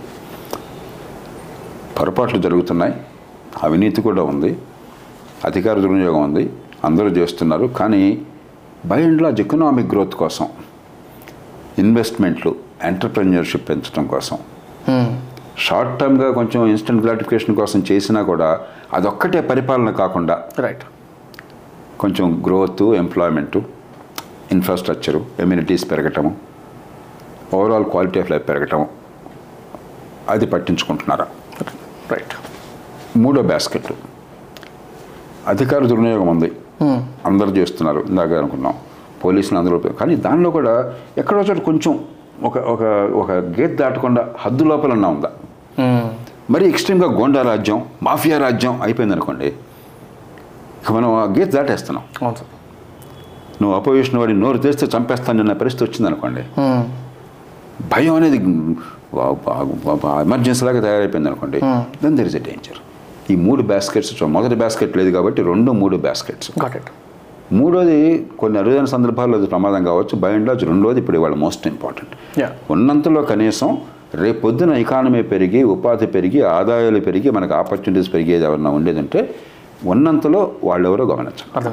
అయితే మీరు చెప్తున్న దాన్ని బట్టి నాకేం అర్థమవుతుందంటే కరెక్ట్ మీ ఫైమ్ రాంగ్ ఇప్పుడు ఒకవేళ నేను ఓట్ వేసేటప్పుడు అధికారంలో ఎవరు ఉన్నారు ప్రతిపక్షంలో ఎవరు ఉన్నారు లేకపోతే పోటీ ఎవరు చేస్తున్నారు? ఆల్రెడీ అధికారంలో ఎవరు ఉన్నారు వీళ్ళలో ఒకవేళ సెకండ్ ఆర్ థర్డ్ బాస్కెట్లో రాకపోతే వేరే వాళ్ళకి ఓట్ వేయాలి అనేది. Is it isn't it a bet that we're doing it on the the other party అంటే ఎట్లా ఎట్లా అనుకో ఇప్పుడు ఇప్పుడు ఎలక్షన్స్ అనేవి ఒకటి ఐడియల్గా రైట్ కానీ మన ఎలక్ట్రల్ సిస్టంలో ఐడియల్ సాధ్యం కదా ఎందుకంటే ఇందాక అనుకున్నాం. పది పర్సెంట్కు ఐదు పర్సెంట్ ఓట్లకు విలువ లేనప్పుడు మీకు సీట్లు రావట్లేదు అక్కడ. అవును సార్ ఇది రెండు పార్టీలకే మనకు ఛాన్స్ ఉన్నది. ఇప్పుడు తెలంగాణ ఉంది. ఇవాళ నిజమైన పోరాటం జరిగేది బీఆర్ఎస్కి అపోజిషన్కి మధ్య కాదు. కాంగ్రెస్కి బీజేపీకి మధ్య. ఎందుకని ఎవరు మూడో పార్టీకి వెళ్తే వాళ్ళు డిజపియర్ ఓకే. Got it. మొన్నటి దాకా ఫస్ట్ ఆ బీజేపీ కోసం. అది బీజేపీ మొన్నటి దాకా కొంచెం ముందుకెళ్ళి కాంగ్రెస్ వెనకబట్టి కనిపించింది బై ఎలక్షన్ ఇప్పుడు కొంచెం కాంగ్రెస్ ముందుకు బీజేపీ వెనక్కి వెళ్తున్నాం. కాబట్టి పోరాటం ఫండమెంటల్గా ఎలా ఈ రాష్ట్ర భవిష్యత్తు విషయంలో దీనిలో ఒక పార్టీ క్రమక్రమంగా అంతర్ధానం అయిపోతుంది. ఇర్రెలవెంట్ అయిపోతుంది. రైట్ ఇలాంటి ఎన్నికల సిస్టంలో మీకు చాయిసెస్ పరిమితమైనవి. ఉన్న చాయిస్ల్లో అందరూ అపవిత్రంగా ఉన్నప్పుడు దీనిలో నూటికి తొంభై ఐదు నూటికి ఎనభై మంది ఎమ్మెల్యేలు అటు నుంచి ఇటు నుంచి వెళ్తారు కదా. మీరు ఎవరన్నా కూర్చుని పదేళ్ళ క్రితం రాజకీయం చూస్తే ఇవాళ ఫలానా ఎమ్మెల్యే ఫలానా చోట మీరు చెప్పగలరా? లేదు. నిజంగా నాకు తెలియదు వీళ్ళ మనుషులు చాలా మంది తెలిసిన కూడా నేను అడుగుతుంటాను ఇప్పుడు ఏమో ఇప్పుడు ఏ పార్టీలో ఉన్నాను వాడిని కొంచెం మొహం సిగ్గుపడి చెప్తాను ఇప్పుడు ఈ పార్టీ సార్ అని చెప్పని. అందుకని పార్టీ గిట్టి అన్ని మనం అనుకుంటున్నాం జాంతానాయి ఉన్నంతలో గ్రోత్ కోసం ఉన్నారు ఇన్ఫ్రాస్ట్రక్చర్ కోసం ఉన్నారు ఎంప్లాయ్మెంట్ కోసం ఉన్నారు ఇన్వెస్ట్మెంట్ ప్రమోట్ చేస్తున్నారు ఎంటర్ప్రైజులు వస్తున్నాయి కొంచెం లాంగ్ టర్మ్లో బాగుపడే అవకాశం ఉంది. మరీ ఎక్స్ట్రీమ్గా పోకుండా అవతలాన్ని కులం కారణంగానో పార్టీ కారణంగానో మేము చంపేస్తామని భయపడే పరిస్థితి లేకుండా కొంచెం పక్షపాతాలు గందరగోళంగా పర్లేదు. అది ఈవేళ వర్ణంతులు అది అది కనీసం అది కావాలి మనకి. గాట్ అర్థమైంది సార్. అండ్ నేను జనరల్గా ప్రతి పాడ్కాస్ట్లో వచ్చిన గెస్ట్ని నాకు ఒక సజెషన్ ఇవ్వండి. జనరలైజ్ సజెషన్ అడుగుతాను. బట్ యాక్చువల్లీ నాకు ఒక స్పెసిఫిక్ సజెషన్ అడుగుదాం అనుకుంటాను అనమాట being content creator and being person who's having good community చూసి చూసే వాళ్ళు చాలా యాక్సెప్ట్ చేస్తున్నారు చెప్పేది వింటున్నారు. They suggesting me also so నాకు ఒకవేళ మీరు ఏమైనా సజెస్ట్ చేస్తే like I wanted to spread good good things to the public not just about startups not just about cinema గురించి వాటి గురించి కాకుండా పొలిటికల్ సైడ్ కానీ లేకపోతే లైక్ రైట్స్ గురించి కానీ వాటి గురించి నేను మాట్లాడాలి అంటే ఎలాంటి వాటి గురించి మాట్లాడితే బెటర్ లైక్ జనరల్ అది కూడా మళ్ళీ జనరలైజ్ క్రియేటర్స్కి సజెషన్ లాగా గ్రేట్ క్వశ్చన్ ఇప్పుడు మన దేశంలో ఏంటంటే కొంచెం మనకి ఏ విషయం వచ్చినా కూడా మొరాలిటీ మాట్లాడేస్తాం. రైట్ గాంధీ గారు మోరల్గా ఉండాలి నీతి వాక్యాలు చెప్తాం. అది చాలా వేస్ట్ఫుల్ నా దృష్టిలో. మన జీవితాన్ని మనం ఆనందంగా గడపటం దానికి సంజయ్ ఇవ్వక్కర్లా it is your right you have one life time ఇతరులకి నష్టం కలగనంత వరకు ఇతరులకు అన్యాయం వరకు you have a right to enjoy your life and exercise your freedom right దాంతోపాటు ఓన్లీ వన్ థింగ్ మీలాంటి కమ్యూనికేటర్స్ కానీ ఆలోచించి యూత్ కానీ నేను వాళ్ళని కోరేది. పెద్దగా ఆదర్శము పెద్ద పెద్ద విషయాలు మాట్లాడక్కర్ల మరండి. నా ఇండివిజువల్ గ్రోత్కి నా ఆశలు నెరవేర్చుకోవడానికి నా డ్రీమ్స్కి సమాజంలో పది మందికి కావాల్సిన అవసరాలకి మధ్య సంబంధం అన్నది. అది జరగకుండా నా బతుకు గందరగోళం అయిపోతుంది. రైట్ ఎయిటీ పర్సెంట్ మీ బతుకు మీ చేతుల్లో ఉంది. కానీ ఫిఫ్టీన్ ట్వంటీ పర్సెంట్ మీ చేతుల్లో లేదు. కానీ అవి జరగకపోతే మీ బతుకు నరకం అవుతుంది. రైట్ రైట్ నేను ఎప్పుడు ఒక ఎగ్జాంపుల్ ఇస్తాను. మీరు ఎంత గొప్పవాళ్ళైనా మీరు ఎంతో బ్రహ్మాండంగా మీ కళ్ళని నెరవేర్చుకున్నారు. సంవత్సరానికి మరి కొన్ని కోట్లు సంపాదిస్తున్నారు. బ్రహ్మాండమైన ఇల్లు కట్టుకున్నారు. అంతా అద్భుతంగా ఉంది. కానీ పక్కింటి పోరగాడిని కొట్టిన దోమ మీ ఇంటికి కూడా వస్తుందిగా? దోమకి వంశీ చాలా గొప్పవాడు వంశీ కోటేశ్వరుడు సక్సెస్ఫుల్ తెలియదుగా రైట్. దోమలు గొప్ప సోషలిస్టులు కదా? ఆ దోమ మిమ్మల్ని కొడుతుందిగా? మీ ఇంట్లో పిల్లల్ని కొడుతుంది కదా? వాడి దగ్గర ఉన్న వైరస్ మీకు ఇస్తుందిగా? న్యాచురల్గా వాడు పొద్దున్న నాకు నా రూమ్లో బెడ్రూమ్లో దోమ వచ్చింది. డే టైం సమయంలో కొంచెం వచ్చింది. దోమ వస్తే రాత్రంతా ఇప్పుడు మా శ్రీమంతిని పిలిచింది ఆల్ అవుట్ పెట్టు అది పెట్టి ఇది పెట్టి ఇది ఇప్పుడు ఇన్ని కబుర్లు చెప్పినా కూడా దోమల నాకు ఆందోళన ఉంది కదా? ఈ దోమని నేను నా ఇంట్లో కంట్రోల్ చేసుకుంటే చాలదు. It has to be collective control right. కాబట్టి పబ్లిక్ అనేది పెద్ద మోరల్గా ఆలోచించుకోకండి పది మందికి కావాల్సినవి ఒంటరిగా చేసుకోలేనివి జరగకపోతే బతుకు నాశనవే ఉన్నాయి. రైట్. మనం మన కోసమే చేసుకుంటున్నాం. మీ జీవితమే ప్రధానం కానీ ఇది లేకపోతే మీ జీవితంలో ఆనందం లేదు. ఈ రెంటిని కలపడం చేసి నేర్చుకుంటే పెద్ద పెద్ద మాటలు డ్రామాలు లేకుండా చాలా ప్రాక్టికల్గా దేశంలో మంచి జరుగుతుంది వ్యక్తులుగా మంచి జరుగుతుంది. తప్పకుండా సార్. అయితే ఈ సెగ్మెంట్లో నాకు మీ మెంటర్షిప్ కావాల్సి వస్తుండొచ్చు. I definitely reach out again మీ టీమ్ని కలుస్తారు. అండ్ ఇంకోటి I want to ask you this question like రీసెంట్గా మీరు కూడా కాంటెంట్ క్రియేట్ చేస్తున్నారు. యూట్యూబ్లో కానీ వాటిలో టీం నుంచి క్వశ్చన్స్ అడుగుతున్నారు వాళ్ళు. చాలా రాగా ర్యాండమ్గా క్వశ్చన్స్ ఉన్నాయి. నాకు చాలా నచ్చుతున్నాయి. మీ research and development right right no me team R and ఏదైతే ఉంటుందో మీ రీసెర్చ్ కానీ కాంటెంట్ కన్జంప్షన్ కానీ ఎలా ఉంటుందో తెలుసుకుందాం అనుకున్నాను యాక్చువల్గా మాకు ఒక ఎక్సలెంట్ టీం మీలాంటి వాళ్ళు ఐడియల్ ఐడియలిస్ట్ తర్వాత ప్యాషన్ ఉన్నవాళ్ళు. స్కిల్ ఉన్నవాళ్ళు నాకేమో ఈ టెక్నాలజీ గట్రా ఏమీ అర్థం కాదు. అండ్ ఇంకా నేను మీ బుక్ కూడా చూసాను సార్. నాకు సాఫ్ట్ కాపీ చూసాను ఇంకా హార్డ్ కాపీ నా దగ్గర రాలేదు. సో దాని గురించి కూడా మాట్లాడదాం అనుకున్నాను. ప్లీజ్ కంటిన్యూ ఆ, కాబట్టి ఓవరాల్ గైడెన్స్ ఇప్పుడు నేను ఎఫ్టీఆర్లో చేస్తున్న పని చాలా కాంప్లెక్స్ పని. త్రీ సిక్స్టీ డిగ్రీస్ వ్యూ ఉండాలి. మెగా ఇష్యూస్ కాదు మేము సర్వీస్ డెలివరీ చేయట్లా. ఫీల్డ్ లెవెల్లో అక్కడ సమస్యలు ఉన్నాయి పరిష్కారాలు చేయాలి. కానీ దీనికి సిస్టమ్ని ఎలాగా మార్చాలని చెప్పనేది ప్రైమరీ గోల్ రైట్ రైట్ కాబట్టి ఇది కొంచెం విజువల్ చేయడం కూడా చాలా కాంప్లెక్స్ ఇప్పుడు ఈ లైట్ వేస్తే ఈ స్విచ్ ఆన్ చేస్తే లైట్ వెలిగిందని చాలా ఈజీగా అర్థమవుతుంది. అక్కడెక్కడో వాడేదో చేస్తే ఇక్కడ లైట్ వస్తుందా రాదని చెప్పని చాలా కాంప్లెక్స్ ఈ లింక్స్ ఉన్నాయి. మన పని అలాంటిది. కాబట్టి ఒక బ్రైట్ టీం మీలాంటి వాళ్ళు యంగ్ పీపుల్ సాధారణంగా వస్తారంటే ముందు కొంతకాలం నాతో పనిచేస్తారు వాళ్ళు. ఆసక్తితో పాపం ఫ్రీగానే. కొన్నేళ్ళ పాటు ఫ్రీగా చేసిన వాళ్ళు ఉన్నారు. దేశం అంతే చాలామంది చెప్తుంటే యువత పనికిరారు అని చెప్తే నేను మీకు తెలియదు నోరు మూసుకోండి. మన తరం కంటే యువతలో ఇంకెక్కువ ఆదర్శం ఉంది. స్కిల్ కూడా ఎక్కువ ఉన్నది. రైట్ అది నేను పాతకాలం గొప్పది ఇప్పుడు ఎక్కువ నేను ఒప్పుకోను. సో వాళ్ళు they all understand what is happening then we do deep research primary research చేయం ఎక్కువగా. ఉన్న డేటాలోనే మనకి ఫండమెంటల్గా evidence right logic best practices కాబట్టి మనకు అనువైన practical solutions. This is the mantra right evidence లేకుండా ఊరికే బుద్ధి తెచ్చోలబడ్డట్టు చెప్తే వీ డోంట్ అక్సెప్ట్ లాజిక్ లేకుండా దాన్ని మీరు ఇప్పుడు మనం ఏం మాట్లాడినా కూడా everything I try to bring some logic to it and some వేరే evidence is necessary evidence best practices ఇంకో చోట జరగకుండా మన అద్భుతాలు చేస్తాం అనుకోపోకండి. ఎక్కడో చోట మన ఊళ్ళోనో పక్క ఊళ్ళోనో లేదా ఇంకో దేశంలోనో ఇంకో రాష్ట్రంలో ఎవడో చేశాడు రైట్ దాన్ని మనం ఎలా అన్వయించాలి? దాన్ని ఎలా లార్జ్ స్కేల్లో చేయాలి? దెన్ ఆ సొల్యూషను ఆ డిజైన్ ఇన్సెంటివ్స్ని మార్చాలి. మీరు ఉపన్యాసాలు ఇస్తే చట్టం చేస్తే పరిస్థితులు మారవు. ఇన్సెంటివ్ మారాలి. రైట్ ప్రవర్తన ఎప్పుడు మారుతుంది అని చెప్పంటే నాకు ఈ రకంగా చేస్తే ప్రవర్తన లాభం ఉంది కనిపించి ఆ రకంగా నష్టం కనిపించాలి. అప్పుడు మారుతుంది. అలా డిజైన్ చేయాలి మీరు. మేక్ సెన్స్ సో ఎఫ్టీఆర్ లోక్సత్తాకి ఏంటంటే మన స్ట్రెంగ్త్ అది. రెండోది నేను మా టీం కానీ మేము కానీ ధర్మోపన్యాసాలు చెప్పాం నువ్వు మంచి నువ్వు చెడు దానిలోకి వెళ్ళాం. జడ్జిమెంటల్ కాదు. ఇప్పుడు మీరు కేసీఆర్తో కూర్చోవాలన్నా జగన్తో కూర్చోవాలన్నా చంద్రబాబు గారితో కూర్చోవాలన్నా మోదీతో కూర్చోవాలన్నా కూడా ఆర్ మన్మోహన్ సింగ్ అయినా మరొకడైనా కూడా వాళ్ళకి పాపం చాలా తంటలు పడుతున్నారు. వాళ్ళ పార్టీ నడుపుకోవాలా పాలిటిక్స్ నడపాలా ప్రజలను ఆకట్టుకోవాలా. పరిపాలన నడపాలా. కాబట్టి వాళ్ళ పొలిటికల్ ఇంట్రెస్ట్ ప్రజలకు నష్టం లేని రీతిలో మనం ఆలోచించాలి. సమాజం ఇంట్రెస్ట్ ఆలోచించాలి. రైట్ ఈ రెంటిని కలపాలి. అలా కాకుండా మీ కాళ్ళు పోతాయి మోదీ గారు. మీరు నాశనం అయిపోతారు దేశం బాగుపడుతుంది చేయండి అంటే ఆయన ఉంటాడా? బయటికి తరిమేస్తాడు. కాబట్టి ఆ- ఫ్యూజన్ కావాలి. రైట్ సార్ అన్నీ ఒక్కరోజు జరగవు. దానిలో మీరు you must decide what is the most important అది చేస్తే మిగతావి మంది తెలికేవి right so focus on that got impossible best is the enemy of the possible good అసాధ్యమైన అద్భుతం కోసం చూడొద్దు. కొన్ని సందర్భాల్లో జరిగితే అదృష్టం. నేను నైంటీ సెవెంత్ అమెండ్మెంట్ అరగంటలో సాధించాను. జరగన పని రెండేళ్ళు పట్టింది. బట్ కాన్స్టిట్యూషన్ అమెండ్మెంట్ బేసిక్గా వాళ్ళు ఒప్పుకోవటం అరగంటలో అయిపోయింది ఆ పని. బాబా. ఆ తర్వాత అంతా ప్రాసెస్ అంతే. రైట్ అన్నీ అట్లా జరగవు. అవును. కొన్ని ఈ టీకాల్లో రుబెల్లా టీకా చేర్చాలయ్యా రుబెల్లా అనేది గర్భిణీ గర్భస్థ మహిళలకి బిడ్డ పెండం గర్భంలో ఉండగా వాళ్ళకి రుబెల్లా వైరల్ వ్యాధి చిన్నది ఏముండదు. ఒకరోజు చిన్న స్లైట్గా ఫీవర్ వస్తుంది ర్యాష్ వస్తుంది మర్చిపోతారు. కానీ పిల్లలు అంగవైకల్యంతో పడతారు హ్యాండిక్యాప్డ్గా. హండ్రెడ్ పర్సెంట్ ప్రివెంటబుల్ వ్యాక్సిన్ ఉంది. ఇది నో బ్రెయిన్ నో బ్రెయినర్ ఇంత సింపుల్ దాన్ని ఈ వ్యాక్సిన్ అందరికీ వచ్చి ఏర్పాటు చేయాలంటే ఎన్నేళ్ళు పట్టింది తెలుసా నాకు? నైన్టీన్ ఇయర్స్ పట్టింది. టెక్నాలజీ ఉంది. Vaccine available. డబ్బు ఉన్న వాళ్ళు మిగతా వాళ్ళు పీడియాట్రిషన్తో వాళ్ళు ప్రైవేట్ సెక్టర్లో చేయించుకుంటున్నారు. బీదలకు అందట్లా.